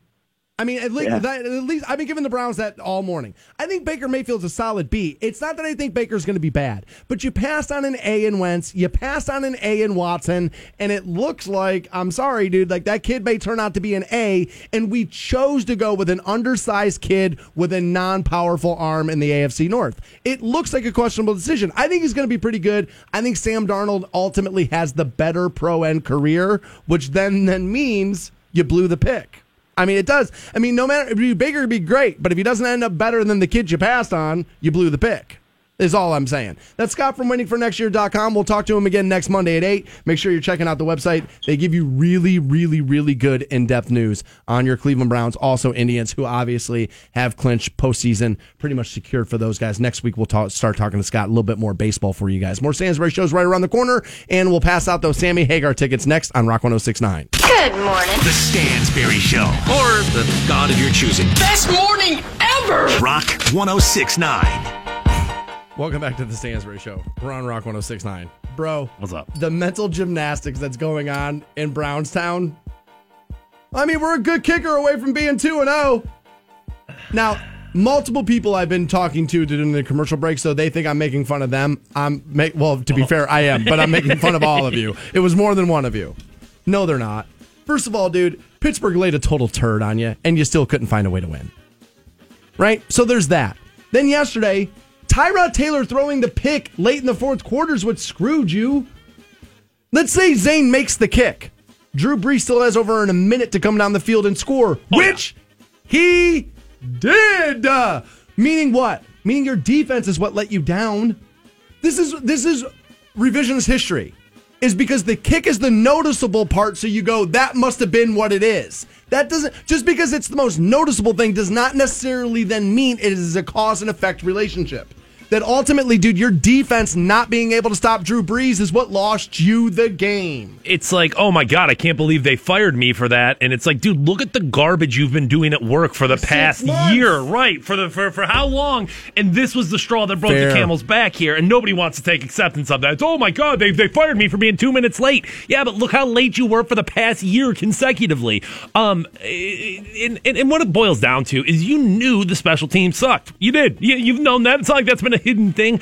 And if the team doesn't address that, if the team doesn't get better at that, I can't. Then what are we supposed to do? I can't pass the buck on to Zane Gonzalez. Do, do I listen? Do I think that he should continue to be the kicker for the Browns? No, I do not. But do I think this is Hue Jackson's fault? Yes, I do. If you don't have, if you don't have the wherewithal and the faith within your kicker, then what the hell are you sending him out here, leaving it up to him? Like you, you, you got to get better, dude. It's special teams. It's a third of the goddamn game. Huge part of the game. Huge. All right. I, I feel like I've talked about the Browns enough. Okay. I mean, they would be. No, they No, wouldn't. But they're not. No, But they're they not. wouldn't. Not even close. No, they wouldn't. Tom Arnold and Mark Burnett got into a fight. Okay. What are two old 60 year old white dudes fighting for? For no reason, right? But apparently now there was some, was it, an Emmy party? Okay. And Burnett's wife, Roma Downey, has said she had got a bruise on her left hand from the confrontation. Now, I saw Tom Arnold's tweet said uh, Mark Burnett went ape, you know, S on him. He's waiting for LAPD, and Mark ran away with a torn, like, pink shirt and, like, no gold chain on his neck anymore and all this stuff. So, dude, they, they got in, like, the fisticuffs. Now, those of you that don't know, Mark Burnett is the executive producer of The Apprentice, Donald Trump's former reality show. Yeah, a huge record on him. He's got a million shows he's been a part of. Yeah, Mark like uh. Temptation Island, I believe, was All that his, like all that kind of stuff. Like reality TV really was Mark Burnett's the whole thing, right? And so Tom Arnold had been a, a contestant on The Apprentice, so he's kind of known the Donald. Claims that there are Donald tapes. Now, my guess is is that this is Tom Arnold now approaching Mark Burnett, going, "Yo, dude, I'm out here on the limb telling everybody this stuff is true. You know it's true." And Tom Arnold's one of these. If you don't like try to like shoot the president every time you see him, that you're not a real patriot. Like he's one of those. Like he cares about his country so much he has to like ruin the presidency. He's like one of those, right? And which is hysterical. It's like Tom, just go back to being the the country's most famous cokehead. Like just go, be, just go back to being that. That's when you were entertaining. That's when it- that's when people actually cared about what you had to say. Nobody cares about what your political opinion is. Just shut your mouth. So, you know what happened here? Tom Arnold showed up at a party and did Tom Arnold things because Tom Arnold's an idiot who's always been an idiot and he was then trying to harass Mark Burnett into doing what he wants him to do because welcome well welcome to liberalism really. If you don't do what they want you to do they'll yell at you and then punch you and then get Antifa to, to like light your business on fire you know because they're just so peaceful. That's what happened here. That's what happened here. That a self-described leftist cares about his country so much that he's got to get violent to protect it I mean, dude, it's just hysterical. That's what happened here. But what are you arguing like this for? You're both millionaires. You're both celebrities ish. Like, can't you just live the good life? Why you got to fight at an Emmy party? I mean, I, I, I- guess I can, I can see things definitely from both perspectives here. Of like, I understand if you're Tom Arnold and you know it to be fact that the president of the United States regularly used racially derogatory terms against African Americans. I see how you want that to come out, but like. The the place to do it is not the Emmy party. It's not like you, it's it's not like all of a sudden you're going to run up on Mark Burnett who who has You that know, I never B-roll. saw it that way. Right, right. You're not going to run up on him and be like, "Yo, here's." eh, eh, So, and Mark Burnett was just going to be like, "Oh, Tom, boy, until you started screaming at me, I had no. I, you know what? I, you know, now that you say it like that, I will. I will release those tapes." Eh, eh, So the thing is, is I. I, do I think that those tapes exist? Yes, I do. Do I think Tom or do I think that Tom Arnold's an idiot? Yes, I do. So like, I think there's yeah, Tom Tom Arnold. You, you can't you can't bully your way into this. Sorry. It. There's this thing now where I don't think Mark Burnett's awful if he has these tapes and won't release them. I don't think he is. There's this mentality now that if you don't do every last thing you possibly can for the resist movement, that you're now a terrible person, and I don't buy into it. You I don't. You don't think? And now I, I can agree with what you're saying there, but you don't think that something like that is worth. it- It's it's not that's not that's not small pickings to me. If that really is the case, I I'm- think no, I'm not making that argument. I think the American people need to see that. This is much like okay. I used to have this argument all the time on, on the radio show before. That Anderson Cooper, it's his responsibility as a gay man to come out and say he's a gay man for so other gay men can feel safe safer in America. And I said that's not his responsibility at all. That at, that at the end of the day, it is not on Anderson Cooper to risk his career to make life easier for anybody else. It would be nice if people would do that. It is not a requirement for them. I'm not going to require that from my celebrities. That at the end of the day, if you want to worry about you and yours and you your career, do that. That I don't believe it's small potatoes either. If there's tapes of the president being that awful, how though at this point is anybody really going to be shocked to hear it? I mean, even people that support him, are you really going to be shocked to find out there's tapes of him using the N word? I wouldn't be. I wouldn't be that shocked to find it. First of all, he would not be the first president we've heard it from, even. So I'm not going to be that shocked by it. Also, we've also seen this. We don't remove him for much. I mean, right? well, yeah, that would that certainly would not be like. so then what right, do I well, really then- care for? If we're not going to remove him from power, if the tapes come out, and nobody's going to be shocked to hear the tapes come out, then what do I need Mark Burnett to put him out for? I wonder if we had an honest one on one where people were telling the truth instead of telling you what they want you to hear. Would Trump supporters be surprised by that? I don't know. I don't know. No. You don't think so? No, I think truthfully, behind closed doors, they're less surprised. And I think that there's honestly, let's be honest, some, and I want to make this clear because, dude, he carried this region three to one. So I want to be clear. But some of the people that voted for him voted for him because they think he talks like that. There's no denying that. Not all. And it's not because I know some of you voted for him and just went, no, not you. Maybe not you. But to pretend that that person doesn't exist, I've said this a thousand times. Guys, I've dated interracially. I know racism's still really alive in this country. You don't think it is? Date interracially just once. You'll see it. You, the friends you think you, I'll tell you this. Take a black girl to you, to the friends you think you have house. Let me just tell you, I've lost friends doing it. I've lost friends doing it because everybody thinks they're progressive until it's their dinner table. I'm just telling you, bro. That's the way it goes. So I think a lot of people voted for him thinking that's who he is. Now, some of you just wanted a better economy and some other stuff and didn't think Obama had us pointing in the right direction. All for it, totally get it, understand it. But nobody's going to be shocked if those things come out. So why is Tom Arnold acting like an idiot at an Emmy party? Oh, yeah, because Tom Arnold wants people talking about Tom Arnold. Didn't care about you. Didn't care about the presidency. Didn't care about any of this stuff. Just get my name back out there. Got to be talked about. Everybody talking Roseanne. Nobody talking Tom Arnold. But they will now. So easily seen. So, so easily seen. Sammy Hagar playing October 17th, Hard Rock Rocksino. We'll get you in. That will happen next on Rock 1069. The Stansbury Show. I have got to get in on this. Rock 1069. Rock 1069. Welcome back to the Stansbury Show on Rock 1069. We're giving away those Sammy Hagar tickets. I felt like, you know what, dude? Let's get a little Sammy in the let's get a little Sammy on the on the station today. I like Sammy. it's tough. Anytime you come in is the second is the second singer, is the second guitar, whatever wherever you're coming in, there's always going to be that line of like, eh, it's not as good as the first, but dude, Sammy's all right. He doesn't suck. Yeah, Sammy was pretty good. He's a fun time, that guy. I'm assuming most of you have seen the video by now. I know it was all over our website and all over our Twitter and all that stuff. We retweeted it and all those things, all over our Facebook page too. Of media members down in the storm near Florence trying to make it seem like it's as bad as humanly possible. Remember, like the one guy's leaning over trying to make it look, oh my God, the wind's about to push me completely over. And then right behind him, two people just casually walking by. Now, here's what I find very interesting about this is that you all retweeted it and laughed at it. And yet, when you hear things like fake news, you want to dismiss that like it could never happen. Now, how is that? Was that not fake news? Was that not a journalist trying to lie to you about what the situation, at least that moment he was dealing with, was like? Yes, it was. That's exactly what that was. Was Brian Williams telling you he was there for stories that didn't happen? Was that not fake news? Yes, of course it was, America.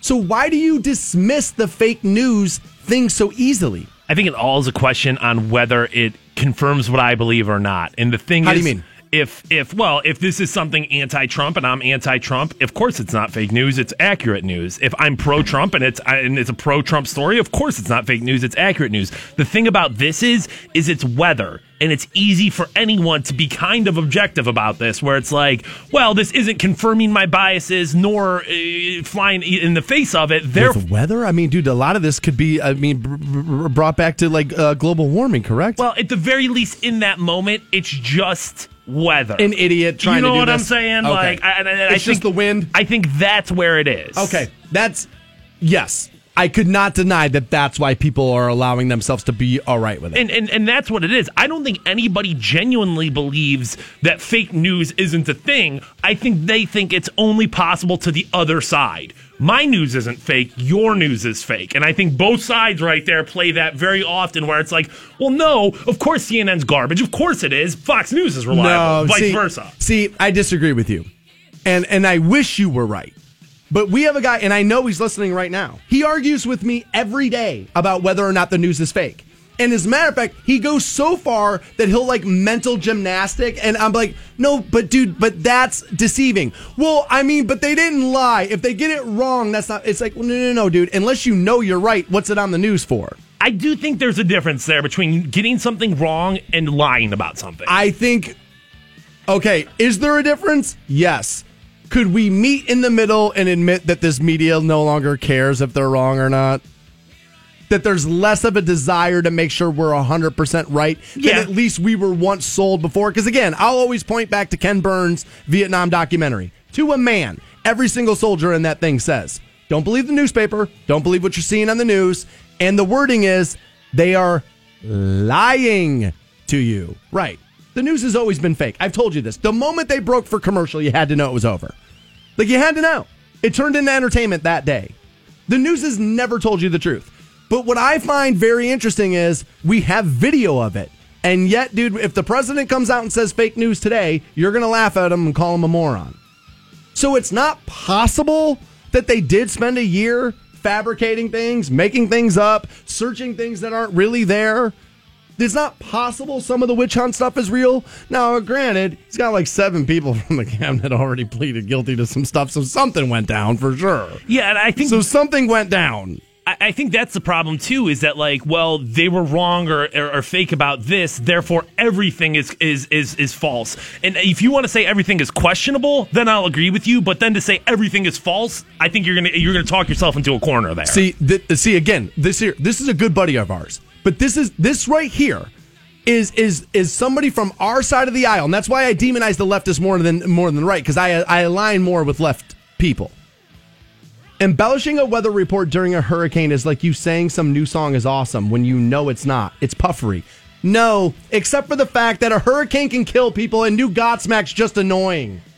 This is a storm where people's lives are in danger. You can't lie to me about the whether or not my life might be in danger. That's not puffery. That is you lying to me about my safety. And uh, it both are insincere. And both times you're wrong. I mean like that's the thing is that and and, and fingers crossed I, I would hope the sincerity of this show shows through more than not.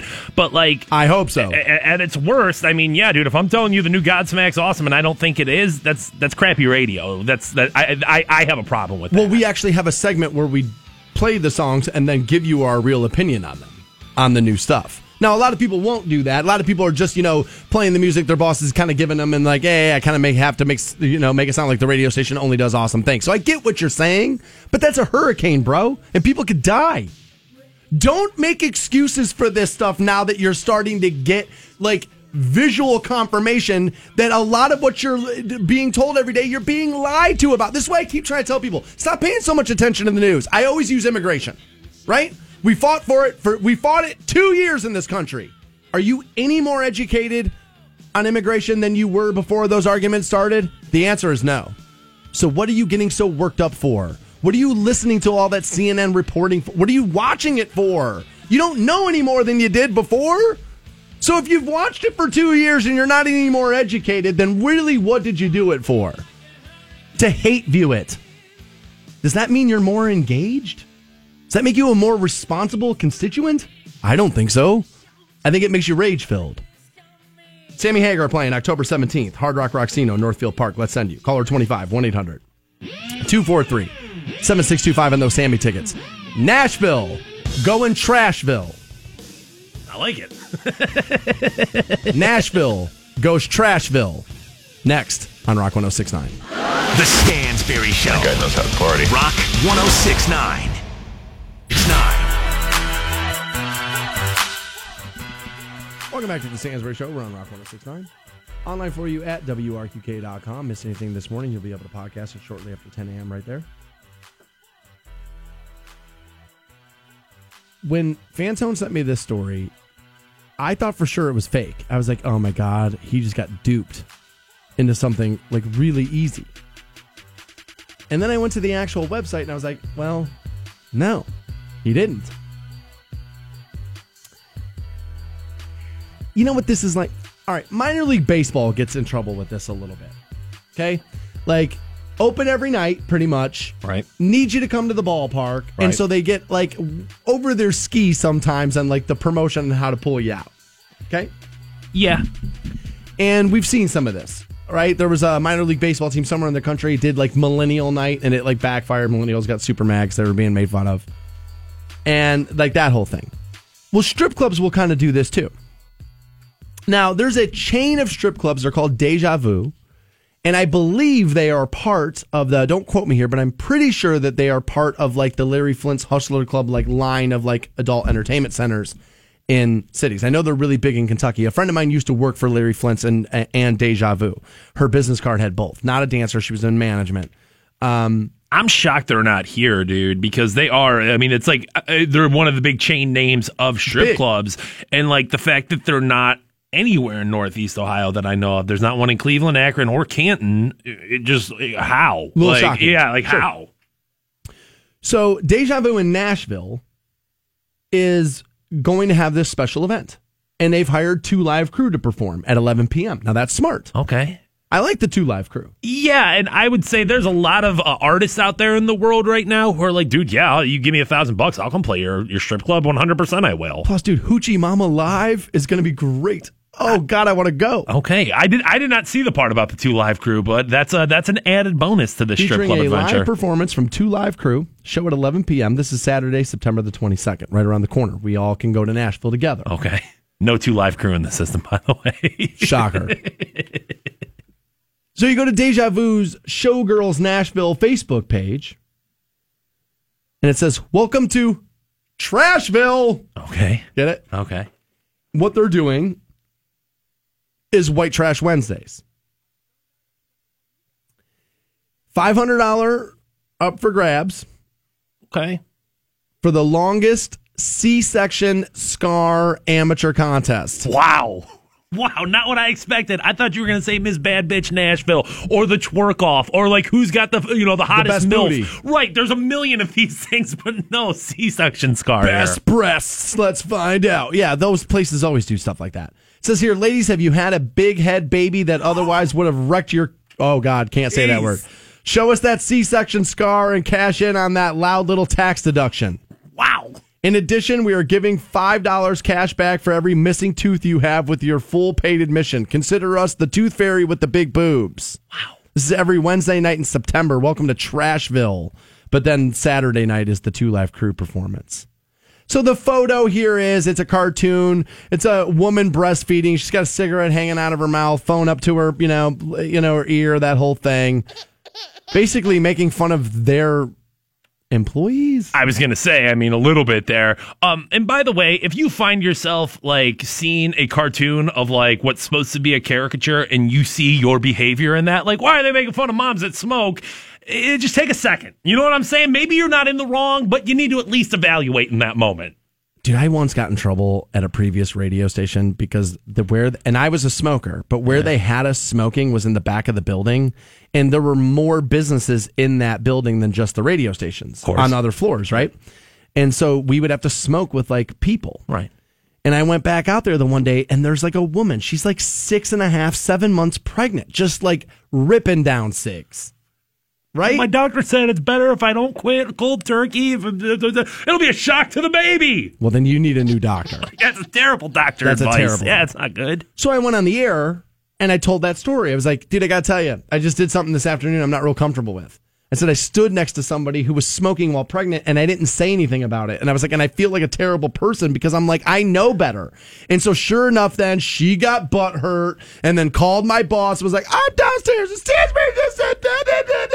da. And back then, dude, it was before like social media really took a foothold and we could just go, yeah, sucks to be you and hang up on you.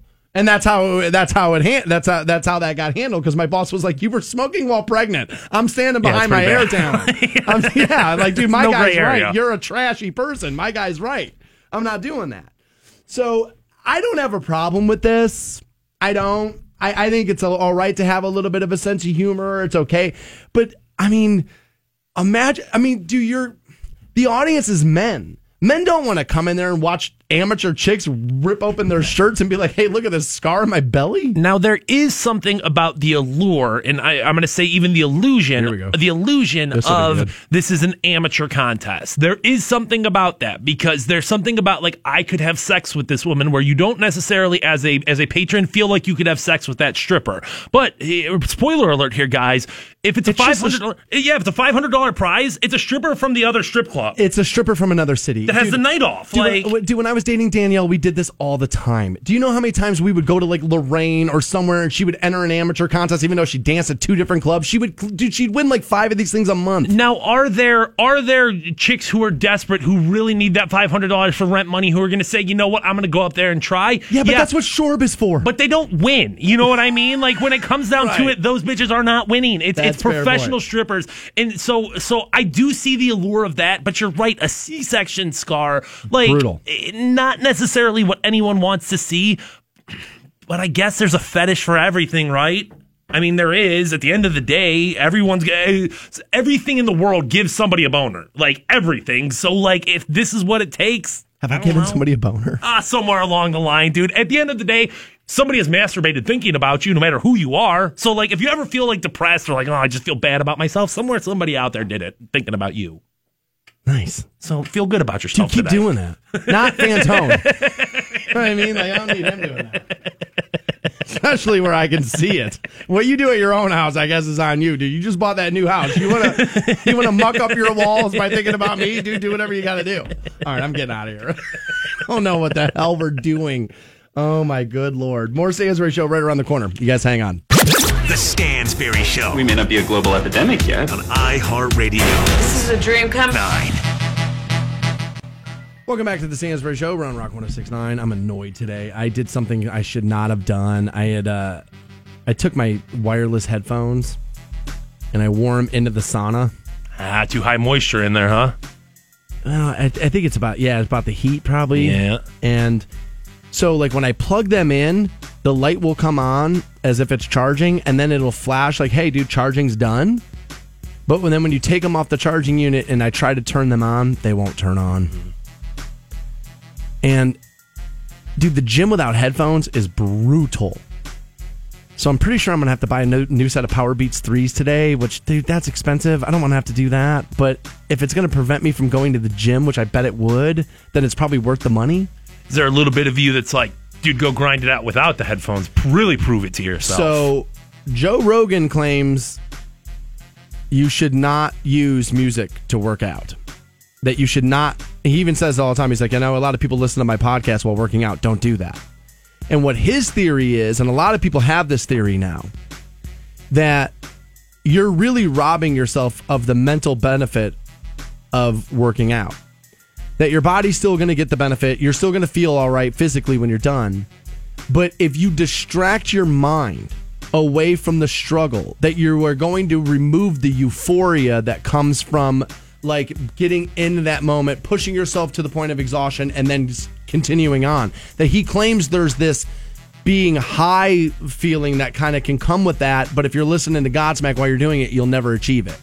Yeah, I can kind I can kind of believe it because if you're tricking yourself at that point, you're not going It's to get every, crutch. you're not going to get everything you want out You're of it. You're making yourself feel better. And I think just like people who kind of force themselves through cold showers in the morning, it gives you that little bit of like, yo, I did something I don't want to do. It is an accomplishment as opposed to like, well, I just took a shower or I just went to the gym. Fair. It's like you went there and, and you and you fought through something. I, I, do do it now. Is it like, well, dude, if you work out with headphones on, you're screwed. The entire thing's off or not? No. Of course not. But like, I guess I can buy that. But as a guy who can tell you that you feel better, even uh, mentally when you're working out, that I wonder if there's a level of this that I'm not hitting because of that. Although, if it stops me from doing it because I don't have that crutch, then where, where am I better off? There? Right, You know right, I right, right, right. Yeah, there's a million different things where it's like, well, if we just did this, it would be a, a- a harder punishment on you. And it's like, well, I don't care about that. I want you to get better. You know what I'm saying? Like, if, if, if this is what it takes for you to get there, it'd be, you know, defeating yourself to be like, well, dude, if I, if I, if I, unless I get these headphones, I'm not going to be able to do it. Right. Before the break, we were talking about this strip club in Nashville, Deja Vu. It's a chain, actually. They have many of them. Um, and they were doing this thing called Trashville. And they're going to do White Trash Wednesdays, and they're doing like this amateur contest. It's like best, like, you know, C section scar. And they're just kind of being funny, obviously, right? They're a little bit. And so now, obviously, women are coming out of the woodwork and asking us the questions. And are C sections trashy? Now, full disclosure, that's how I came out with C section. They had to come in after me, right? So I don't think my mom's trashy because of that. She didn't choose that. It's just the way that operation needed to go down. It's the way that needed to go down. But, but, nobody wants to see a C section scar on a stripper. I mean, nobody wants that. Eh, unless that's your fetish, and then you're like, well, do, do whatever Yeah, you want there. I, I, I don't know if that's a fetish yet. I, I don't think I don't think trashy is the right is word. the right word that we're looking It's for not. here because I don't think like I don't think a C-section scar is any more or less trashy, trashy than a, a, a, a scar from your knee surgery. You know what I mean? Like I, It's not about. It's not indicative of who you are as a person. but I mean, uh, scars are usually something people try to hide for the most part. So I guess if you're going to say unattractive, and it's not like I'm saying like, oh, any woman that has a C-section scar, you're gross and oh, nobody finds you attractive. But that's probably something that you're trying to hide there. And I think when it comes to strippers, it's not so much much a question of like, well, does that trashy or not? To me, it's a reminder that you're a a, a, a mom. To me, it's a reminder that you have a life outside of being this sexual goddess that I want you to be as I throw dollars at you. Removing the fantasy. It's removing the fantasy. And I think that's probably where the C section scar stripper joke, where that kind of trope became to to, to existence. Yeah, you're It's right. like now I know you're a mom. So now I'm imagining you fixing bottles and taking care of kids and doing all these things my wife does. Now all of a sudden I have to treat you like a human, and that's harder to that's harder to throw dollars at you when I think of you as a person. Yeah, trashy's not the right word, but scars are never good. Like you're never like trying to highlight the scars in any facet. You're trying to like downplay the fact that you have a scar. So I'm not gonna. Again, it's not indicative of who you are as a person. You didn't decide. It's not like you went in there and said, "No, no, no, no, no. Here's what we're gonna do. Slice it open. dude. Take that buck knife and then you know slit me from like throat to pelvic." That's not the way you you know you decided to do that. I didn't The- know- Or is that the way C sections? I was gonna say. or is that the way C sections get done? That doesn't. It's not done by buck knife either. It's not like some dude with a field and stream in his teeth, just in there, just gutting you like a seal, letting it all like flop on the table. That's not. I don't know. I guess. I guess maybe that is. No, no. I bet it's. I bet it's. I bet it's probably not there. I. uh My. I. Yeah. My dad had to deal with that with my mom like my whole life. I wonder if he hated it. I think back in the day, I think probably hated it. It was much more frequently done. I think doctors were quick to go to it, and I think now it's a little bit more rare and more of like, yo, this is a medical emergency that we have to do this, as opposed to it's easier than her pushing for the next twelve hours.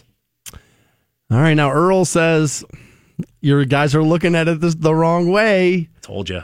He said if you see that scar, he's like the one thing the C-section scar tells you is a kid didn't have to come out of where you're trying to go, and it's still in pristine shape. Is it's? I mean, okay, I, I guess. I guess. I mean, do you want to see the list of dudes who got who were in there before you and got her pregnant? My guess is you're not going to think it's pristine after that. But there is a I guess there is some kind of sound science in what Earl's trying to say there. Yeah, I mean, I guess uh, the vagina snaps back though. I mean, like it's it's it's, it's going to take care of itself there, dude. If I've ever heard of a Stansbury show theatrical release, it is definitely the vagina. The vagina snaps back. That definitely sounds like the, the movie that comes out of this this this esteemed studio. All right, boss man, going to be thoroughly pissed about that Probably. one. Thoroughly mad about that one. Not going to be in Cinemark anytime soon. that might be a straight to Netflixer. That might be that might be the way that one goes down there. We'll close out the program. Thank God. That will be next on Rock 1069. The Stansbury Show. Rock 109. Hello, everybody. You're looking live at Fansville, a college football utopia. Fansville. Where the rivers flow with ice cold Dr. Pepper. Delicious. Where the yards are lined with chalk and the homes are filled with framed photos of your head coach. Above the mantle. A place where you can wear a jersey to a job interview. Bold move. And you get that job because the boss was wearing the same jersey. Touchdown. Where the coolers are filled with Dr. Pepper, and so are the fridges, glove compartments, and pretty much any place you can think of. So much Dr. Pepper. Get a taste of Fansville this fall during a college football game near you. Dr. Pepper, the official drink of Fansville. Grab some today. Some game day cravings can't be denied. Stock up on your favorite Dr. Pepper products today at your neighborhood Giant Eagle. Hashtag official drink of fans. Dr. Pepper, the one you crave. Rock 1069. Welcome back to the Stansbury Show. We're on Rock 1069. All week long, we'll have those Sammy Hagar tickets for you. That show, October 17th, Hard Rock Rocksino there. Get you hooked up with those. Sammy always puts on a pretty good show. Tomorrow's New Tour Tuesday. Uh, we have new Eminem for you, new Carrie Underwood for you. And I've ordered the new Avenged Sevenfold, but I don't know if the company will let us play it before its official release time. so I'm hoping by 9 a.m. we'll be cleared to play the new Avenged Sevenfold, but I don't know. I wonder when this was recorded because he stopped that concert or the tour because he blew out one of his vocal cords or whatever, right? It Had to be a while ago. Yeah, yeah I would assume. my guess. Yeah, that's right. I forgot they pulled that tour off early. Unless was it one of those things where he was like, "Yo, I need two weeks of rest, therefore I'm going to cancel the four weeks that are left of the tour, and now I'm ready to go back in the studio." I have zero clue, but a little surprised to hear new music from them. And my guess is if you're on the road, the music was done. Done. Yeah, Okay. that's Yeah. my guess, Yeah. but I don't know that. I mean, everybody does it different. But that'll be interesting. Um, we're gonna play you this Eminem like thing, and this will be tomorrow at nine. But this like response to MGK, and dude, Ohio is so funny. Ohio is so funny. First of all, you're not the only state that says "ope." It's literally in every TV show ever when somebody's like in somebody's way. Oh, sorry, you're not the only ones that say that. So get off that. And MGK better than Eminem? Like, guys, you have lost your minds. Here's a real dude. This is really, really simple. I argued with this with a guy named Sean over the weekend. That's your opinion. Okay, well, yeah, it was my opinion given out on my Facebook page, so you can shut your mouth about it. But here's, let me give you my opinion that's not really my opinion, but some real facts. So my thing was Eminem's better. Well, he's been in the game longer. Okay, let's go back to Eminem's first two releases, right? Because MGK's got two albums out, right? At least two, right? So let's go back to M. Let's go back to Eminem's first two albums. Smash, smash hits off of both first two releases. Still waiting on a huge MGK song. Yeah, there's not one. I mean, Wild Still Boy. waiting. Wild Boy was a song. It wasn't he a had to- hit. he put it out four times before it caught. And- there were two different remixes before it caught. and I mean, like a mid charter of like, yeah, like regionally, I'm sure it did well because people were like, all right, that's a, that's, but nobody cares about that cares. song nationally. No, And by the way, he for the longest time now he can go back to it. For the longest time he was trying to hide Wild Boy because he talks about how there's you know with the Heat, but no LeBron though. And then LeBron was back in Cleveland. He was trying to hide that song for a little while. So Eminem's been out longer. Okay, yeah, but Eminem had smash hit records off his first three releases. MGK's got three releases out there. We're still waiting on a big MGK song. There's not one coming. If he had it in him, it would be on the first three records. all this being said, I like MGK. I do too. I like Eminem. I honestly feel like if, if if you can't look at this and kind of see through this in the sense of like if you don't think the Eminem GK tour is coming up, you're delusional. I mean, just delusional of like, boy, these dudes are really beefing with each other. I get what you're saying, but if you're Eminem, why do you do it? Because here, dude, wh- it- it- dude, Eminem doesn't need MGK at all. Here's a, another good, easy test on how you know Eminem is better. Okay, where does MGK say he's from? Cleveland. Where's he from? Texas. But he says he's from Cleveland, right? Now he's lived here long enough, and I do, I really do. Do where you're born's not where you're from. Where you went to high school is where you're from, especially in the Midwest, because most people don't go to college. But like at the end of the day, where you went to high school is kind of where you're from. Those are your formative years. That's kind of who turns you into who you are, right? So I'm fine with it. He's fine. Fine. He's from Cleveland. But another real easy test here: if Eminem and MGK both play Cleveland tonight, where do you want to be? Where do you want to go? You want to be at the Eminem show. Well, and where do those shows happen? The Eminem show happens at the Q. The MGK show happens at The at House of Blues. So, like that right there is a pretty good indicator of what we have. The reason I think the tour happens is because Eminem's like, dude, you know what? I can sell twenty thousand tickets, and I, that should be enough. But you know, if this dude can sell an extra five thousand, and I know all those fans are going to come in here, eh? You know what I mean? Like, it it, it it it makes enough sense to me where it's like, dude, it's going to make dollars, and that's that's what it boils down. I think to. the M tour does well enough without it. If if if if if there was a situation where Eminem had to be worried about people not showing up and buying tickets, I think you have got it nailed. And I don't think you're necessarily wrong. I'm not saying it doesn't happen, and it might be the plan, but I can't see why Eminem would do it. The bigger artist, dude, he's a shoe in, a lock for the Hall of Fame. MGK will never get close to being put in the Rock and Roll Hall of Fame ever. Like that won't get close. Again, dude, the guy's got multiple releases, hasn't put out a big record. All your favorite bands. Was it five records in before they released a song you liked? Or was all their best work off their first couple releases because that's where all your blood, sweat, and tears goes, and you're just trying to make up the rest of your contract when you're six albums in? Why do you think the latest couple albums of Eminem's weren't as good as the early stuff? early stuff. It's like comedians. The best work is all early because they spent 15 years writing that first hour and then tried to write the second hour in two years. It's the same exact thing. If MGK was going to have a huge song, we'd already have it, but we don't. So trying to pretend that he's in the same category as Eminem is honestly, it's so laughable, it's stupid. The only other take I've heard dumber than that one is LeBron's going to Thayer so his kids can go to St. V. And I told you how stupid that was. MGK being in the same category as Eminem is laughable at best. That's it for the day. Teresa's coming up next. We'll be back at this live tomorrow morning, 6 a.m. on Rock 1069. You guys have a great day. See ya. Hope you boys brought popcorn. The Stansbury Show. Because I'm about to put on a show. Rock 106.